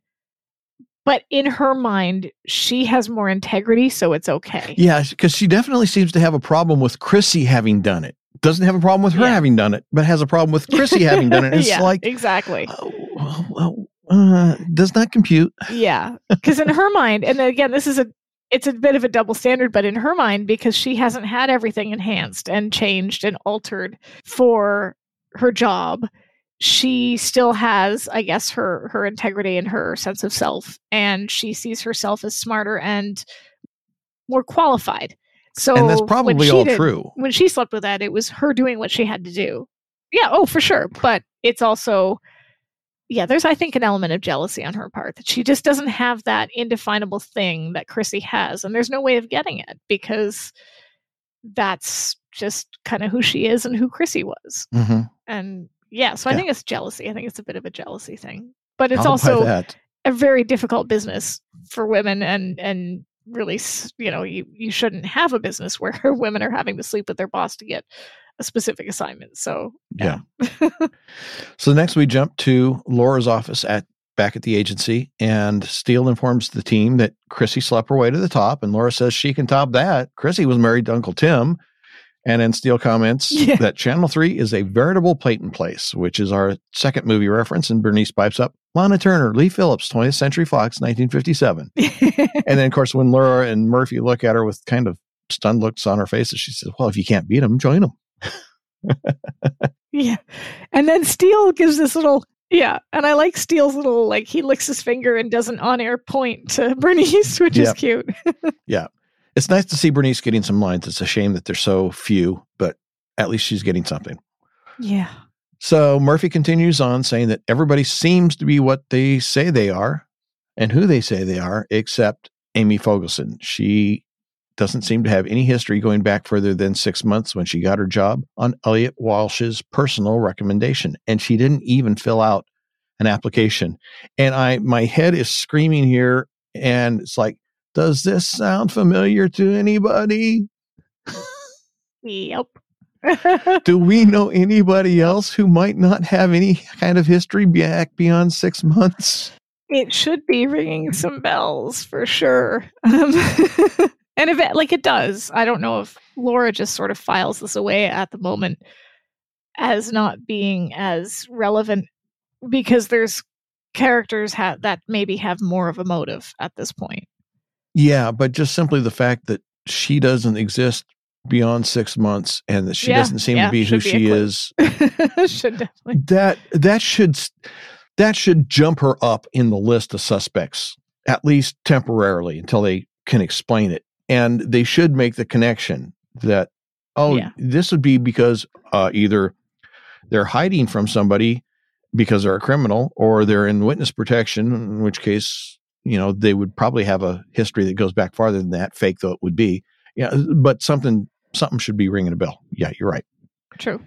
Anyway, so Steele muses that Amy Fogelson and Hoop Tracy shared an intense revulsion at the way the news was being exploited on Channel 3 and questions if that would be reason enough to kill a poor buffoon like Uncle Tim. And Murphy points out hey, murders have been committed for far less logical reasons. Laura points out that Chrissy True. Carstairs considered her husband excess baggage and wanted to get rid of him before she moved on to bigger and better things. And Murphy reminds the gang that Uncle Tim said that if somebody was trying to kill him, he knew exactly who it was. And so, yeah, all signs point to Chrissy at this point. yeah. And so the discussion is coming to that conclusion. And as they're getting ready to go their way, Steele brings up a problem, which everybody knew was going to come up. Amy Fogelson is determined to unearth the truth Yeah. about Remington Steele. and of course, Laura isn't pleased. She said, I knew I shouldn't have used that interview cover. That was a mistake. I knew it was a bad idea. Yeah, It, it really was. I knew that from the beginning. I like Steele's line here. He says, rather than embarrass or jeopardize her and the agency, he's prepared to do the honorable thing. And Murphy says, Oh, so you're going to leave? You're gonna leave. No, not a chance. Steele says he's going to steal her notes. And then he slaps Murphy on his injured shoulder, which And then- just, oh, the pain. oh, the physical comedy here from James Read is just chef's kiss. It's perfect. Mhm. It's so funny. He hits him and he just kind of like, oh, down on the. It would have hurt too, Yes. considering how hard he ran at that door. Well, I, I would, I would be surprised if he didn't have a somewhat serious injury to his shoulder that really should have been looked at by Yeah. a doctor. yeah, probably. Next, we jump to Chrissy Carstairs' apartment, and this is a bit that you alluded to earlier, mentioned earlier. Uh, Lauren Yeah. Steele show up at the apartment. Chrissy answers the door in a rather short and loosely wrapped silk robe and expresses disappointment that they're not from the deli. And yeah. If I were hungry, I would too, I guess. they say they want to talk to her, and she tries to put them off, saying, "Well, as as you mentioned, she's getting the tension pounded from her body," which is a Interesting way of So, putting it. Interesting way to say massage. Yeah. uh, well, mm, Well, not much I of know, a know massage. really, but she could have just said, she could have said, "I'm having a massage." Like she didn't have to say, "I'm having the tension pounded from my body." I think that's probably That closer to the truth than the she- massage. true. Yeah. anyway, Steele gives her an annoying grin, and that's when she says, "Well, I'm having a massage," and Steele gives her, a, "Ah, mhm, yeah, sure." Sure, you are. Yeah. Wink. And then she, yeah, wink, wink, nod, nod. Uh, she agrees reluctantly to let them in and talk to them for just a minute. They ask her about New York, how Uncle Tim was feeling about it, if he threatened to follow her, and maybe perhaps even reveal their marriage in hopes of embarrassing her with her new employers. And Laura Yep. suggests that maybe Chrissy realized she'd be better off if he were dead. And of course, Chrissy's upset because nobody's supposed to know about the New York deal. I haven't announced it yet. And it, it seems also, Laura's she's suggestion that. Yeah, I was going to say Laura's suggestion about her and Tim and and the idea that Chrissy may have had a hand in his death is just too much stress for Chrissy. Uh, you're making me break out. I'm getting a zit. And What's going to happen to my credibility if I have a zit? I mean, oh, oh, oh. I just love that because I, I, don't know about you, but I have definitely watched the news and thought, mm, that's not credible. That person has a zit. I yes, absolutely. no, you know, there, there were very relatable experience. This made me think of two things. One was the old Andre Agassi commercials for Canon cameras. Image is everything, style over substance. And then the yeah. old saying, beauty is skin deep, but stupid goes clear down to the bone. I think that pretty much exemplifies Chrissy. Yeah. it does actually. It's a perfect description of her. So, anyways, they're they're talking. We hear Russell Stewart's voice from the bedroom. Chrissy Dumpling, was that the deli? And he comes out in his underwear with a towel around his neck. So they are waiting for the deli. She's not lying. Well, not yeah, lying. Blue shorts were something else. Yeah. and uh, Laura's lying. Ah, Mr. Stewart, investigative reporter and part-time masseur. Uh, excuse me, I have to fold the towels. Fold the towels, and he disappears. Smart man. he knows he's caught. and of course, then the the doorbell rings. Oh, that's the deli. Now you two must go because we only ordered enough food for two. It's like, mm. yeah, brilliant. Uh, back at back at the TV station, crew's apparently getting ready for another newscast, and there's a scream. Yep. A crew member has found Chrissy in her dressing room. She's been suffocated with a mud pack. And in investigating yeah. the scene, Laura discovers several of Chrissy's false fingernails that apparently broke off during the attack. Yeah. I'm not sure I hmm, suffocated with a mud pack. That would be, I don't know. Could you do that? Well, if if there was enough of it and you held it over their mouth, yeah. I think it's interesting that the manner in which Elliot kills them sort of correlates to what he felt was wrong with the news. Uncle Tim kind of dies in a rather cartoonish way, he falls out of the water trough. True. And Chrissy, who is vapid and vain, is smothered by a mud pack. Her makeup. Yeah. Um, and I don't know, again, I don't think yeah, I don't think his they're obviously intentional. He's obviously intending to kill these people, but I don't think he's premeditated. I don't think they're premeditated. I think again, it's one of those he's being pushed to the point where, and, and they these things te- are seemingly happen right before the broadcast. Mm-hmm. So I wonder if it's just he's flying, he's just sort of falling into this rage almost, and I don't know. I, am just guessing, but it, the manner of the murders are very interesting. Mm-hmm. Mudpack falling out of the water trough. Yes. Two things that he theatrical was so angry about when it comes to. Yeah, yeah. Almost the very thing. It sends a message. It definitely sends a message. Almost right? the very thing he's rallying against. Anyway. After. Yeah, yeah. So after that, we see a scene where Laura is running between some buildings and she runs around the corner of one of the buildings and is grabbed by Russell Stewart, who pulls her into an opening in the wall where he and the cameraman are standing, hiding, apparently. And of course, Stewart isn't happy for her to be there. Uh, as a matter of fact, he doesn't seem to be happy to be there at all, bemoaning the fact happy. that he could maybe get killed. And Laura says, Well, yep. She has some questions for him about Chrissy, and Stewart rhapsodizes, so vibrant, so alive, so giving so giving. And Laura asks how yeah. long he's been receiving. and Russell tries That's to convince. great line. Yeah, it is. There's there's a lot of great little quips in this. In fact, that's one of the problems with this whole yeah. whole show as far as doing notes.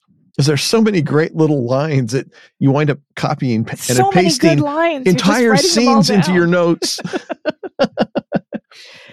yeah, I may have done that later. anyway, Russell tries to convince Laura that no, it really wasn't what it looked like. It it, it really was. It was a business conference. Uh, yeah, yeah, it was a business conference. We'll call it that. Yeah.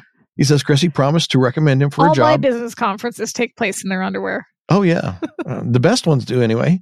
Um, he says that Chrissy yeah. promised to recommend him for the job, for a job at the uh, network as a special assignment reporter and they were discussing what film she should show them to demonstrate where his talents lie.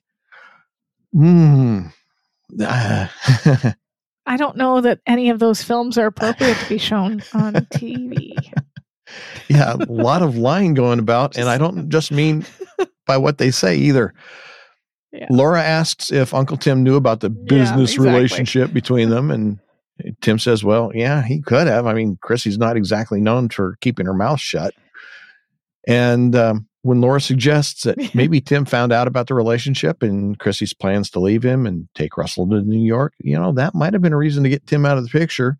Russell counters that, well, while that may have been an excellent reason to dispose of Uncle Tim, it wasn't for Chrissy because she was his ticket out of this two bit station, as he calls it, Yeah. and was- killing her wouldn't help that plan. and he's certain that somebody's trying to wipe out the entire Spotlight news team. Well, he's not wrong. And even suggests that maybe it's the people he's getting ready to expose.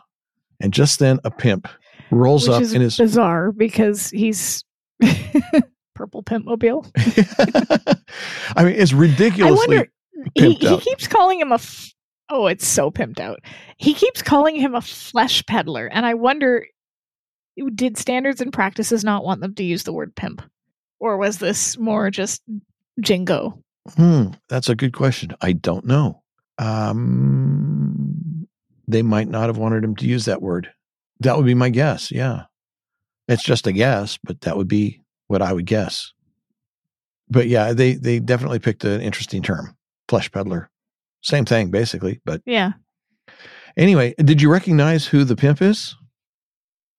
he looked familiar, but I couldn't place him. He's very tall, though. I feel Did you like ever see the show Night Court? should be very.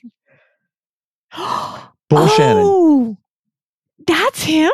Bull Shannon. Yeah. I used to Except love that Bull Shannon was bald, but this guy's got a full head of hair. Yeah, Yeah. that's what that must be what threw me off. But because yeah, I love that show. He was one of my favorite characters too. But yeah, so he rolls up in this ridiculously pimped yeah. out Cadillac convertible. And notice I love it. it's the cameraman who leads the way from the hiding place to confront Yeah, the pimp, yeah. with Russell following behind, bravely using Laura as a shield.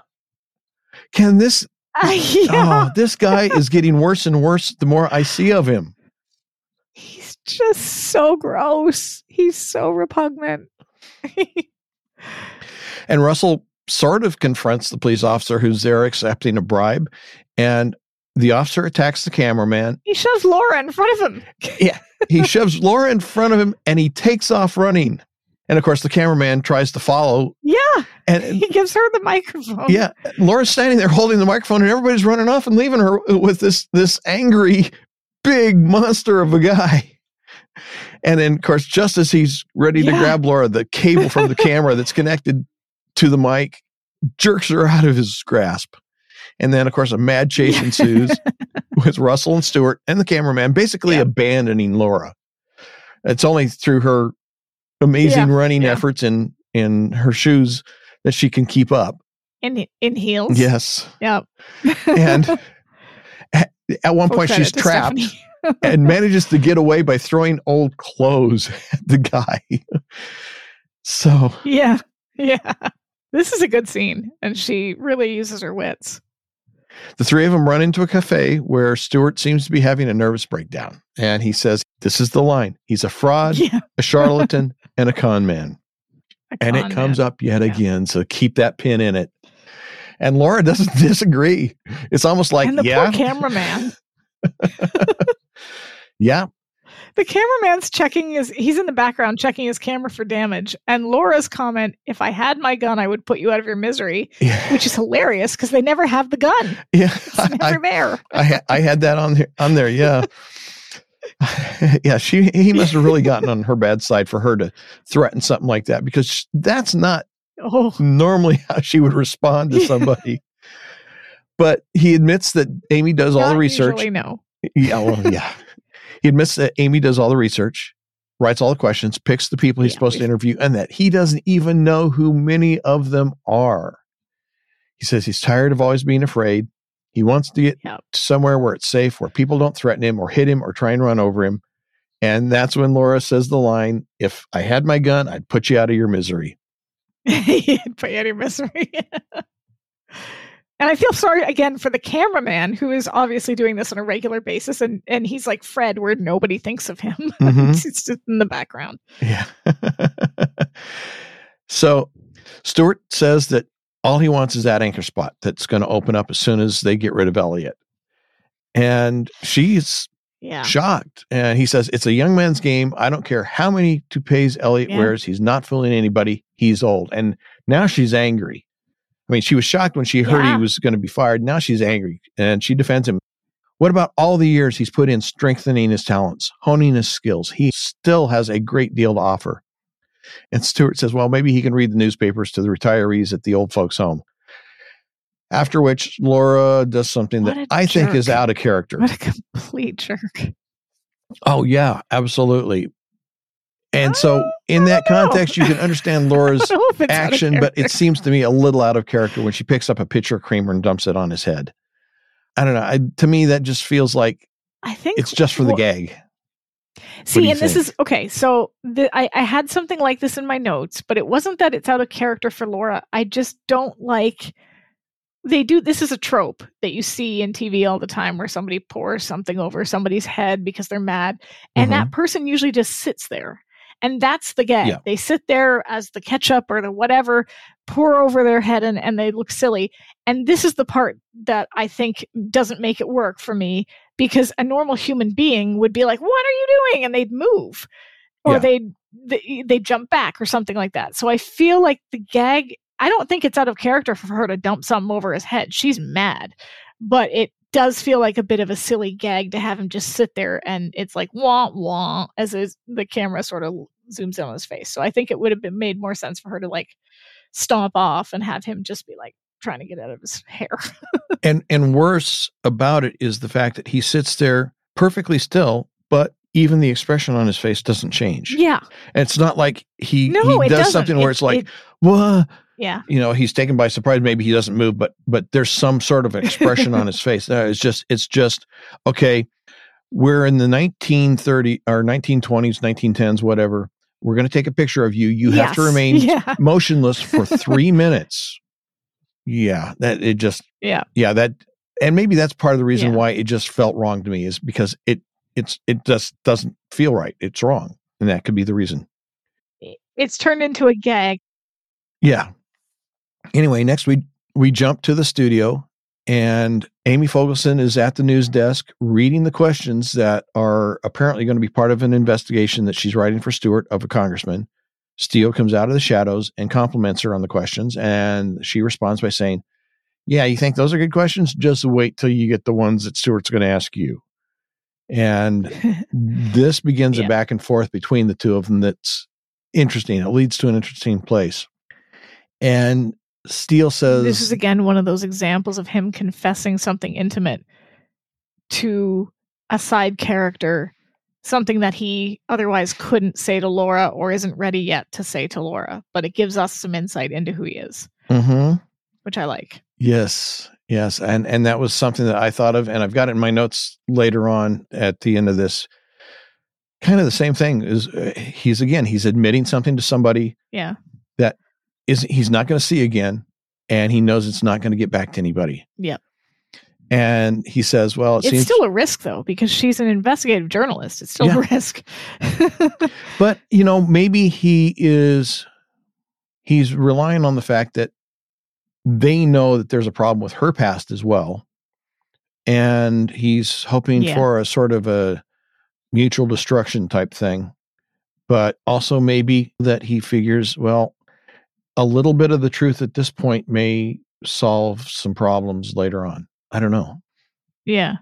This moment when he says this, he gives this story. It's absent of the usual theatrics and histrionics that he generally employs when he Mm-hmm. he talks about himself he he's obviously and this might be similar to Laura and Elliot what he says to her is heartfelt it's emotional she is a stranger but someone that could use this information against him i think it's more just more evidence that he reads people really well and he can see that amy fogelson is a kindred spirit Mhm. right he he maybe can tell that she has been dealt a crappy hand also Mhm. and Could like be. you said there's a bit of mutual destruction in there that he knows that there's an issue with her own past but he opens up a lot to her about and this is like the, if we didn't know any spoilers this is the first time we get real background mm-hmm. as to who he is and, and what he's been through yeah so well and the lead really up to that beautiful little moment it is and the lead up to that story is is something i wanted to hit as well because he says it seems we both have minor discrepancies in our past for example you didn't exist till six months ago and she says well you don't exist at all you don't have a birth certificate you have tax returns no fingerprints on file anywhere and he says, tax returns. Tax returns. Tax I know it. It's always coming back to those tax returns. it's going to be yeah. relevant later. And he says, look, you know, two people have been murdered. Why are you so consumed with Remington Steele? And she says, yeah. I believe him to be a fraud, a charlatan, and a con man. that phrase keeps coming up. Stewart said it twice about himself. Yep. And now she's yep. saying it about Steele. I think she is the brains, not just behind Stewart, but I think she's the brains behind this whole news department at this point because she's obviously. Yeah. Stewart didn't come up with this line on his own. There is no way he's no. not that smart. No, he didn't. And no, he's like Chrissy. yeah, yeah. So yeah, it's it's he's a pretty face, but there's not much behind it. It's a line that just keeps coming up, and this is when he gets into that story about his background, and you, you know, and when he starts telling it, he starts telling it in the uh, what is it? Was it the second person or the third person? No, the third person. So it's like he's talking about somebody else. Yeah, a and story. He doesn't really yeah. totally change it to first person but it very quickly you recognize no. that it is a first person story. He is talking about himself. And yeah. even if he doesn't acknowledge verbally that it's about himself, he he is acknowledging it in a way. And then that's where I have my line here. He's yeah. honest with those who he will never see again. And it's yeah. I, this this is mm, you know what? This is such an important story. I think I'm going to put the audio clip in. Yeah. And you're a young man once, virtually an orphan, shunted from relative to relative, always underfoot and unwanted. He'd been given many names as a child, sometimes to suit the vanity of those who sheltered him, others to bilk the government with one more dependent. He never really knew who he was or where he belonged, so he set out at an early age to find something he could call his own, something to he could hang on to when the nights turned bitter and the faces unfriendly. And, as he'd been taught by his elders, he acquired many names in that pursuit and many professions to go with them. He saw a great deal of the world, mostly from the underside. Cheap lofts, drafty street corners. He's still searching, Miss Fogelson, merely from a better perch. If you can find that young man at any of your notes, he'd greatly appreciate it. This story gives us more about Steele's background than I think, not only than than we've gotten up to this point, but I think that this one story gives us more condensed information about him than we get yeah. in the entire series. I mean, we get other bits and pieces later on. Yeah, it's good and it's beautifully written. It is. It is. It's it's and it's well delivered. Oh my god, so well delivered. Like he, he makes it believable that because Steele, for the most part, is a bit clownish in this season, and he goes from clownish to delivering this very serious monologue about himself and about his past, and we believe that he can be clownish, but he can also be very. There's a pathos to this that is just it's it tugs at your heartstrings without being cloying or overly cheesy which is hard to do, I think, especially in the 80s. mm-hmm. I think they defaulted to cheesy more often than not. So it's really good. Well, and it's obvious that the story, you know, the story resonates with us. I mean, we can we can see that with with his character yeah. that this is a sincere, heartfelt, I mean, dredged up from the depths story, and it affects Amy as well. Now, yeah. she isn't totally going to let that deter her, but it no it does have an effect because as Steele is turning to leave, yeah.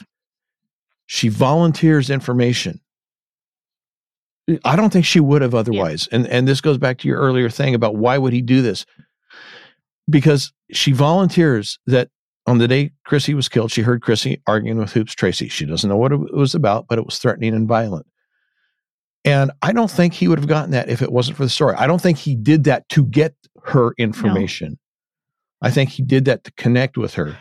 No, I don't think so either. But yeah, he gives up a piece of himself. And so she gives in return. So very willingly. Yeah. yeah. And Steele thanks her very softly. He thanks her for the information. And it's yeah, it's so good. Yeah. so good. And and again, as I said, it doesn't the story isn't going to deter her. She's she warns Steele that while his story was, as she says, very affecting, doesn't mean the hunt's over. And he says, for either side. Yeah. My question. Yeah. His I hunt. Like. I like that. About the truth. Or his hunt for the truth. Eh, eh, just about Amy or for himself as well? I I I, I know that's I think both. That's I think definitely both. That's a pretentious question, yeah. but I, I I really think that there's elements of no. I think it's a good question because he, he eh, yeah. from his story he's still searching for himself, but he's also searching for the truth about Amy Fogelson yeah. because she is a suspect in this story. So yeah, yeah, I think that one's layered with several meanings. Back at the Golden Lady Ballroom, Elliot Walsh is at a table Yep. He still has his toupee on, which presumably was from the earlier newscast. He pulls a bottle yep. and a paper bag from his jacket. Mm. And of course, yeah. as he does, Laura comes to the yeah. table and he invites her to sit down and join him. That is, um, that he gives a, an excuse about it. He says, It's a game we play. They don't permit alcohol in here. So from time to time, I smuggle in a bottle. They bring me a pot of tea and I pretend or we all pretend that I'm yeah. getting smashed on Orange Pekoe. I'm getting. I think there's more to it than that. I, first of all, carrying it. a bottle in your jacket is not yes, something that a normal definitely. person would do. That's something that a person who is either an alcoholic no. or well on their way to becoming an alcoholic would do. And to yeah. bring it around to something you said earlier, which I hadn't thought of prior to this, is the fact that maybe he is self medicating because as we discussed, he is out of control. He's doing things that yeah.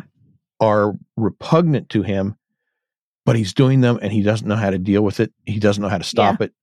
And by self medicating with alcohol, maybe it will deaden the guilt he's feeling about what he's doing. He maybe he thinks yeah. it'll help him get a little bit of control back or something. I don't know.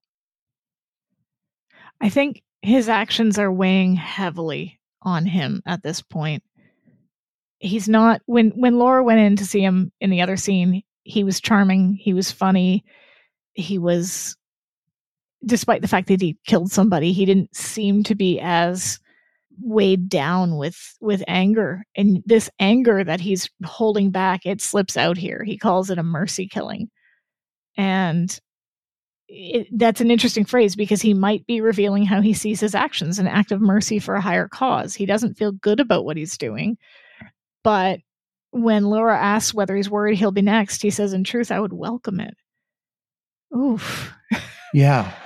It's, you know, he, when he says the line about any idea who the mercy killer is, he tries to say it lightly, jokingly, mm-hmm. but yeah, it's, this is yeah. definitely a different tone of conversation than their earlier ones.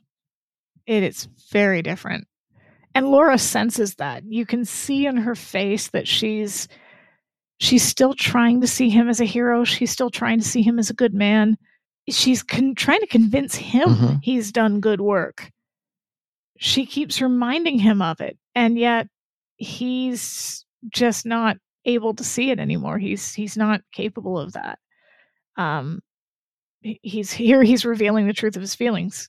He he asks Laura, "Do you have heroes?" And she says, she's looking at one of them and he says heroes are important yeah, they give I'm you something to one. strive for and he he makes a couple of references and he makes one to tell the truth like Ed Murrow and when laura assures him that yeah he has been a hero yeah. like that he says and what has it gotten me i'm a trained seal honking and clapping for my lousy portion of fish. Oh, I hide under some Sicilian peasant's crowning glory, stab myself with corsets, and pretend to give serious consideration to whether Princess Di is pregnant again.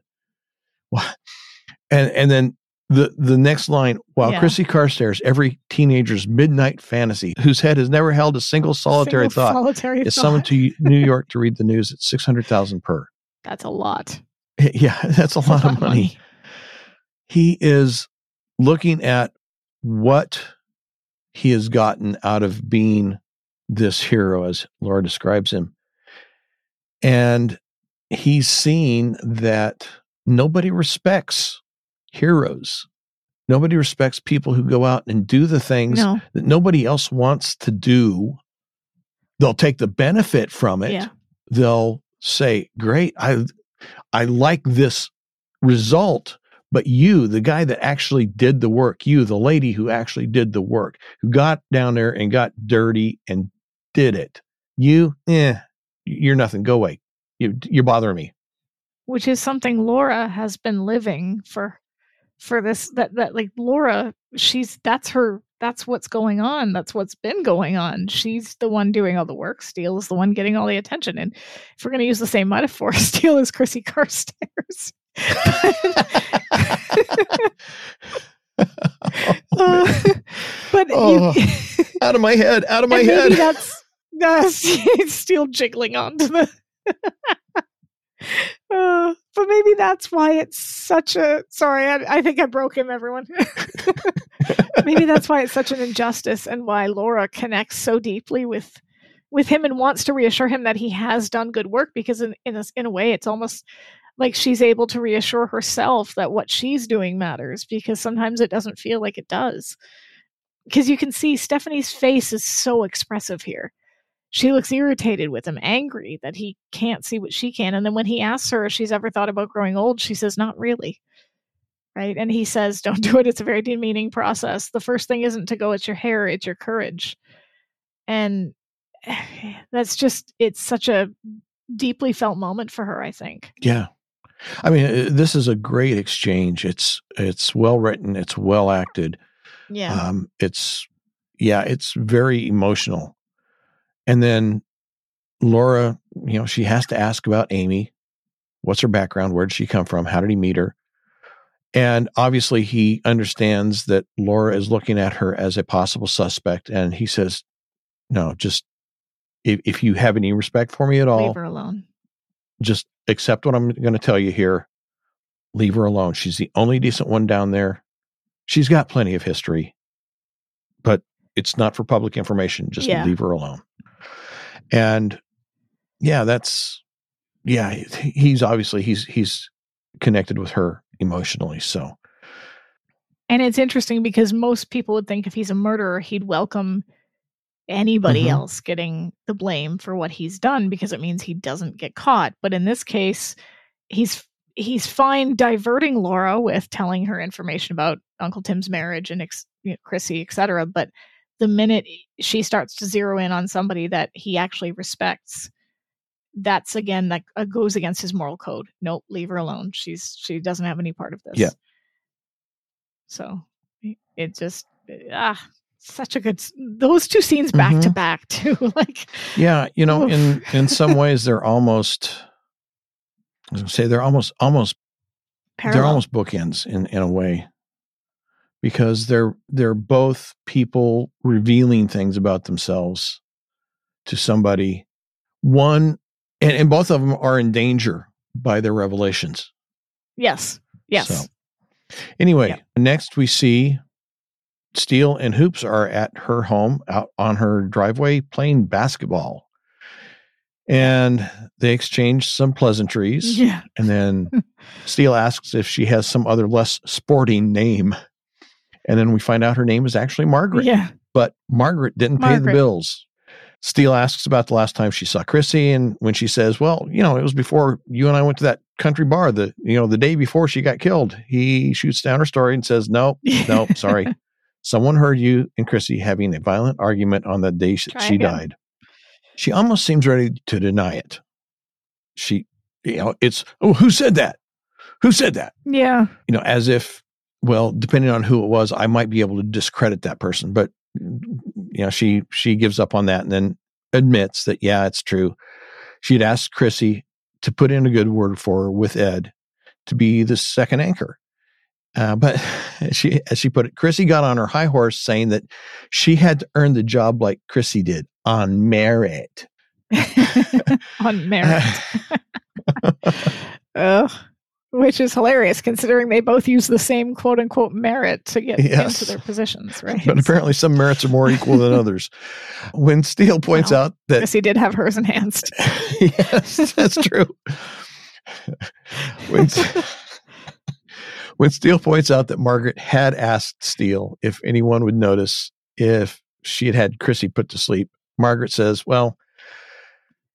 Yeah, maybe she had reason to kill Chrissy, but why would she kill Uncle Tim? She she didn't have a reason to do that. And Steele yeah. agrees that she has a point, provided, and this is something that's not come up yet in the discussion. It's the same person. Yeah, provided it's yeah. the same person who killed them both.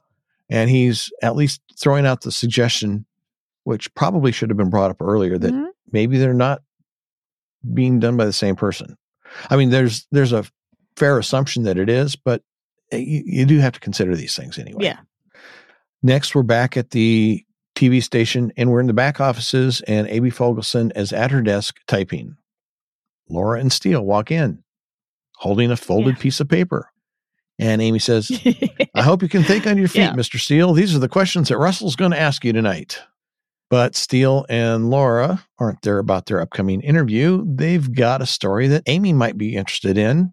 It's the story of someone who planted incriminating documents on yep. a congressman she suspected of taking kickbacks and then ran the newspaper story for the paper she worked for.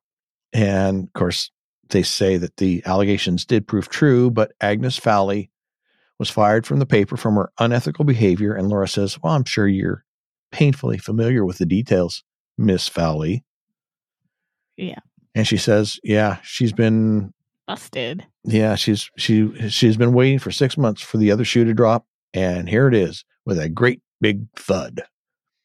And she tells the story about how she couldn't get a newspaper job, even delivering them to save her life. And she finally came to see Elliot. And although he disapproved of my methods, he understood my motives, is what she says. And so he interceded with Ed Green on her behalf. Yeah. Laura points out that someone with such a fervent desire to punish the guilty, no matter what the cost, just might see Spotlight News as the up- ultimate corruption and want to put an end to it permanently. Yep. And she's right, just wrong person. Mm-hmm. Yep. Right motive, wrong wrong target. And yeah. she says, "Look, you know, I'm not going to hide the fact from you that I did all these things. You're you're you're right. I did all the things. I'm everything you say I am, except I'm not a murderer. And she asks what they're going to do with the information. And Steele begins making an unspoken bargain with her. There's no sense in exposing someone for their past indiscretions. And she reaches down, Don't grabs an envelope, and hands it to Steele, or holds it out yeah. while Steele holds out the paper. And they each kind of, you know, like two scorpions yeah. getting ready to go at each other. They each hesitate and then they snatch the contents out of the other person's hand. And then after a beat, Steele gives and then her he makes her take the sheet point. out of the. That's right. he gives her a look and points to the sheet, the typewriter, and she rips the page out from it and hands it to him. and then and then she she says a line that uh, Laura catches but doesn't comment on. I hope that kid finds himself. Yeah. And Steele replies, "He's never stopped trying."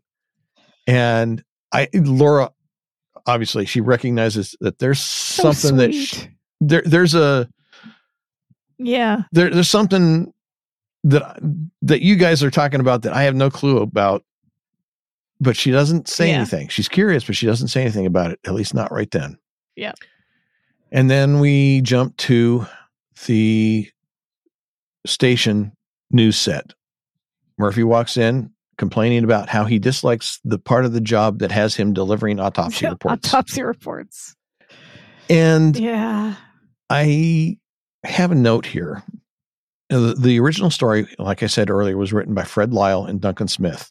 Michael Gleason participated in the writing of the script. I'm wondering, did Michael Gleason include this line, or maybe it was one of the other writers, based on what we discussed previously about James Read's frustration about how his character had been reduced to basically an extra. Do you, th- you think? That's an interesting thought. I never considered it. I mean, because it, it fits feels- so well. I mean, we've seen Murphy. Yeah, we've definitely seen Murphy being reduced to getting the autopsy reports in past episodes. And he does mention it again in, I think it's Steele's Gold when he kind of loses his mind a bit. Um, but yeah, there definitely does seem to be an expression of frustration with his own position and could definitely have been something that James Read spoke of, or could just be that it tracks with his character, maybe both. But yeah, I hadn't thought about that part of it. Yeah. It just it it seemed to be we're late enough into the season that certainly the production team, Michael Gleason and everybody else was aware of James Read's frustration. And Yeah. Well, I would be too if I was I- one of the main characters and was barely ever on screen. yeah, and and it just that line just happens to fit that scenario so well, particularly at this time of the season. So Yeah. it was just a thought that came to mind. Uh, anyway, Laura reads aloud from the report mentioning that the report shows that there was blood under the broken fingernails from Chrissy. And she editorializes about how Chrissy must have put up a struggle. And of course, Steele summarizes that, well, apparently she managed to inflict a substantial wound on her killer. And Murphy rebuts his conclusion by pointing out that ah, there's nobody walking around with scratches or band aids. And then Steele kind of jokingly says, unless it's on a portion of the anatomy we don't normally see. And you know, The two of them laugh together. Like there's a little bit of a moment here. yeah. And Murphy says, well, he doubts the killer suffocated Chrissy in the buff. And and you know that Steele is thinking about Russell Yep. Stewart and coming out of Chrissy's room. And of course, as them as those two are engaged in the exchange and they're they're laughing, we see that stunned look Laura. comes over Laura's face whenever Steele inadvertently says the thing that brings it all together. Yeah. And she turns and looks at him with that semi blank look that she does so well. I can't like, believe it. you know, Yeah. you really are incredible. And Murphy, Murphy, of course, can't Yeah. believe it. Oh, come on, Laura, don't tell me he's come up with the solution again. Again. And of course, after Laura says, "Yeah, he did it again," Murphy asks Steele, and this is this is interesting because Murphy asks Steele to share his brilliant deduction with a fellow detective. And of course, Yes. Steele says, "Come on, Murphy. You I know these things are always more fun when there's an audience to guess along." And then he slaps Murphy on the shoulder, and again, Murphy just howls in pain. Oh. But that line, care to share your Murphy. deduction with a br- uh, fellow detective, I think this is the Yeah. first time that Murphy acknowledges. Steele as a detective, although he probably didn't intend to do that. But no, it was more it, partly sarcastic, but definitely it was there. And then he and Steele's. It's always more fun with the audience to guess along. He might as well turn and winked Yes. to the rest of us because that was definitely a comment to the audience. Yeah. but it's just that line Yeah. from Murphy's. Uh, I, I just realized that that was as as I was taking my notes. I realized that that was probably the first time that he's ever really truly acknowledged Remington Steele as being a detective or having reached the level where he could be considered a detective. So I thought that was an uh, an interesting yeah. interesting line. Well, next we're at the news studio, and the evening news is starting, and the new news team is Biff Lagerfield replacing Hoops Tracy on sports, cousin Claude replacing Uncle Tim with the weather. Oh, come on with the names, come on. Russell Stewart is still the investigative reporter, goofy. although I'll put the investigative reporter as being now new and improved with sarcasm quotes. quotes around it Yeah. because the only thing he could investigate uh, is how to fold towels. Uh, Elliot Walsh is still the lead anchor, and now Margaret Tracy is the new second anchor. The team seated. Elliot begins reading the first story about the death of Chrissy Carstairs, how the autopsy revealed blood under her fingernails, indicating that she had managed to inflict deep lacerations on her assailant. And then he reads, and I I checked the teleprompter, and the rest, almost Yeah. everything else that follows is on the teleprompter where he reads Yeah. The killer was obviously driven by some deep seated need to express his rage at the loss of heroes. And just his delivery. he sees Laura and standing by over by a second teleprompter. And despite realizing that what he is about to read is his confession on the air, he continues. Yeah. And he says, and and again, this is all on the teleprompter. The killer began by trying to embarrass those he felt who were trivialize, trivializing the news, but his anger soon pushed him beyond protest into the dark corners of murder. And this is where he goes off the teleprompter and says that Yeah. Yeah. after doing the newscasts for more care, years than he cares to remember, this is going to be his last one. And he reaches up, takes the toupee off his head, and we see the scratches from back to front across his scalp. And Steele slips away into the control room. And I don't think Laura saw that. I he just he just did it. And in No. the control room, Green is ordering the video feed cut, saying that they they got to go to commercial, go to a commercial. But Steele intervenes, demanding that they let him speak. Yeah. Walsh continues with a scathing vilification of Spotlight News. He describes television as a magical tool of light and sound, an instrument that can help create the most informed people in the world in the world's most uh, enlightened republic. But instead, he says, we give you Spotlight News. We put on happy faces and happy talk. We serve up wars and disasters like mealtime snacks and he denounces Spotlight News as not just a local disgrace, but a national affliction. And he pauses his tirade and then makes an acknowledgement of Laura and her. I, I, I wrote down admiration because I couldn't think of any other term, but eh, that's Yeah. that's really not the right term. But obviously, he has developed a strong relationship and feeling for her, and Yeah. I think she has been his lifeline in a sense, bringing him back from from where he's been. And he Yeah. says that um, I, I think so too. he says that a young lady he's become fond of has reminded him of something that he once said about a good reporter giving the facts and a great reporter understanding their meaning. He says he won't claim any greatness; he'll just simply give the facts. And he says those of us who sit in these well salaried seats are not the news. We're not the news. Forget the polished smiles, the scripted banter, and our pretty faces. We are not the news. The news is unexpected, hard, ugly, and complex.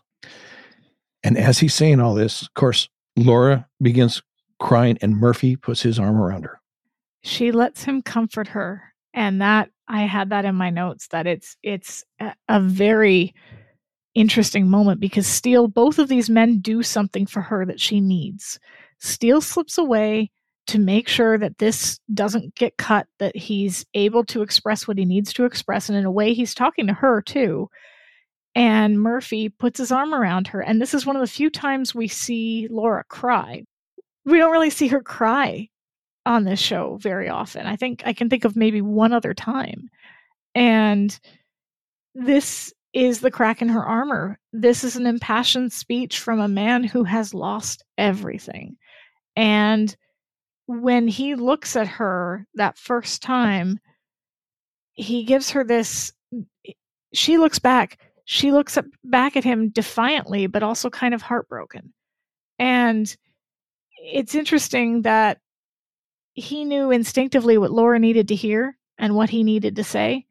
And like the camera work is great. It's excellent. It cuts to these others taking in his confession, the looks that range from horrified to heartbroken. And Amy in particular looks especially let down.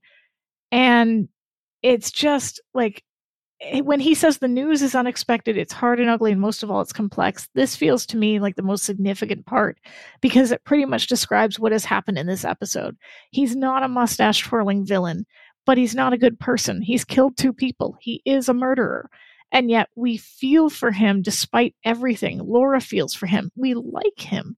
What he did is horrific. And yet we understand that it's not black and white. Like the news and what he did, it's hard to understand. It is ugly and it is complex. And then he says, Don't settle for us. You're better than that. You deserve better. And holy hell, can JD Cannon deliver a speech? Like, Yeah. just all of it is You know, incredible. And when Laura starts crying, you, you said that it's because she's seen her hero who has crumbled. I think there's more to it than that, though, because Yeah. I, I don't disagree with anything you said. I think it's absolutely 100% correct. But I think it's also the fact that she was one of the people that helped bring him down. Now, She didn't. Yes, She didn't cause him to commit the murders, but she was one of the ones who helped bring Yeah. it out that he had. He was a failed hero. He was a Yep. a fallen hero, and Yeah, I think she is as- all of his vulnerabilities. yeah, I think she is feeling as much pain about having done what she did, despite the fact that she knew she had to, despite the fact that she had no choice Yeah. in the matter. Yeah. But just because you do something that you know you have to, it's like when you you have your kids and you have to discipline them or you have to disappoint them about something. You Yeah. don't want to do it, but you know it. you have to for their best interest. Yeah. Yeah. You know, it's it's that pain of crumple and you just feel terrible. exactly, and that's I think what that is part of what she's feeling here is that Yeah. she had to do it, but that doesn't mean it. She feels good about it. No. But yeah. Anyway, I agree. His image fades from the monitor, and then we move to the Golden Lady Ballroom. Laura and Remington are dancing to a mellow big band tune. And I have, I think, a musical edit here that does not show up on Krebby's list of edited steals because both the hmm. script and the transcript that I get from the website shows that the song that's playing in the background is As Time Goes By. But if you listen to what little bit of the music we can distinctly hear, it's not it's not as time goes by. Yeah.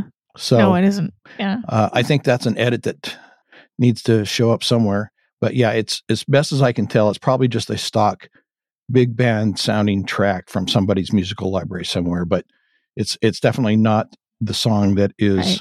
referenced. So anyway, as they're dancing, they're talking, and Steele is somewhat befuddled. He says, I realize my powers of deduction have sharpened considerably under your tutelage, but exactly how did I solve this one? And she says, Well, it's, You want to tell me? You want to fill me in? I'm a genius. I'm brilliant. Here. What did I do? and Laura says, Well, when you Yeah. said the scratches were probably on a portion of the killer's anatomy we don't normally see, but we always saw Elliot without his toupee. Exactly. He hated the toupee. It represented everything he'd grown to despise about himself. But she remembered that he wore it the last time that she saw him at the ballroom. He had to wear it. Yeah. And Steele expresses his and in a condolences about sense, it trapped him. yeah. It's one of those, as the old says, saying goes, damned if you do, damned if you don't. The fact that he wore it was out of character, and that was evidence. That was a clue. Yeah. But if he hadn't, of course, it would have been Yep. a clue as well. So, yeah. Yeah. So Remington expresses his condolences about the man who had once been one of Laura's idols, and she says he's a fallen idol. But he tries to restore some of her admiration for the man by reminding her that in the end, he managed to get back on his feet. Yeah. And he's right. He didn't run. He didn't lash out. He didn't attack anybody. He he delivered a confession Mm-hmm.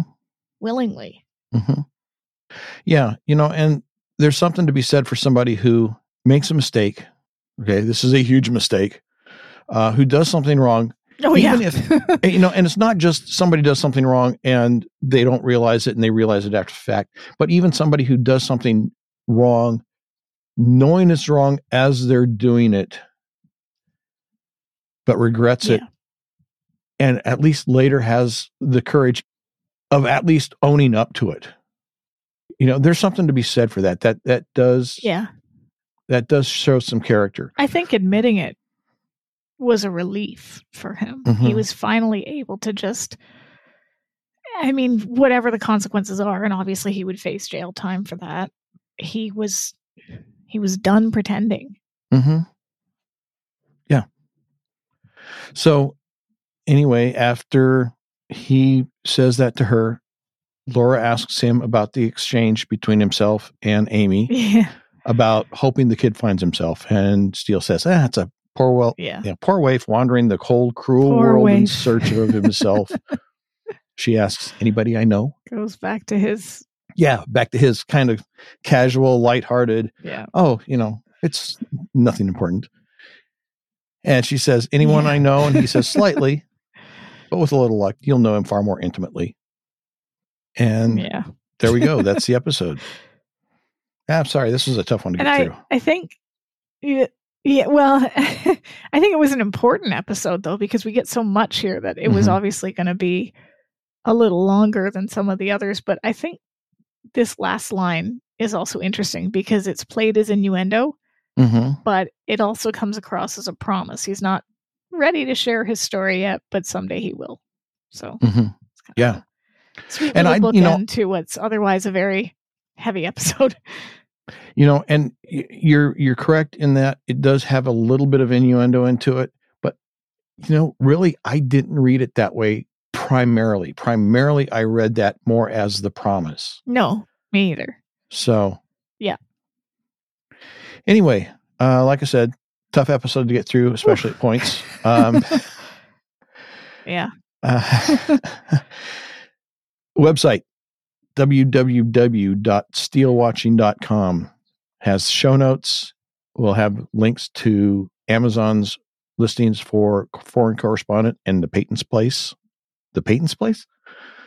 Yeah, yeah. No, I think it's just Uh, Peyton's place. Yeah, to Peyton Place. Hey, who, who's Yeah. Peyton? Uh, no, it, it'll have links to Peyton Place, the movie, and Foreign Correspondent, and links to some other resources such as The uh, Instagram, Twitter, and uh, Steele Watchers Facebook or Steele Watching Facebook page, but also the Steele Watchers Facebook group where we hang out, we share pics, we share videos, we just talk about various parts of the show, and overall have a pretty good time. So people should to join us and and follow those other social media pages. yes, join us It's my plug. and also join us for the next episode, which is Vintage Steele. Vintage Steele. Yes, Dun dun dun. The one we've all been waiting for. yes, and this one's going to be yours. So there we go. I'm not intimidated at all by one of the most biggest fan favorite episodes of the series. No, we're fine. We're fine. well, be honest with you. It's great. I I'm glad that you get this one because I I think sometimes No, the no, I think sometimes the the podcast episodes go better when you're leading them than when I'm leading them. But anyway. uh well necessarily think that's true. Anyway, I think they go down more tangents, and rabbit holes. Anyway, hey, thanks everybody for joining us and we will see you next time. Bye-bye. bye bye. Hey, everybody. Eric and Sara here. Just a quick announcement to let you know that, yes, we do appreciate everyone who listens, participates, and supports the podcast in whatever way you do. But we wanted to give an extra thank you to those who are so graciously giving to be monthly financial supporters. We are making live streams of our recording sessions available to anyone who is a monthly financial supporter. So not only can you watch us live as we record our podcast episodes, you will be getting access to the raw, behind the scenes, unedited version of episodes before they get officially released. And Sara, does that include our mistakes and screw ups and our oh, humiliating? Yes, it Every does. single one of them. Every single one of them, yes. So again, this is just an extra thank you to those who are going above and beyond. But whether you choose to become a monthly financial supporter or not, we still love you. We want to say we thank you for your support, your encouragement, and your feedback. If you want to become a monthly financial supporter, please visit our website at www.steelewatching.com to sign up.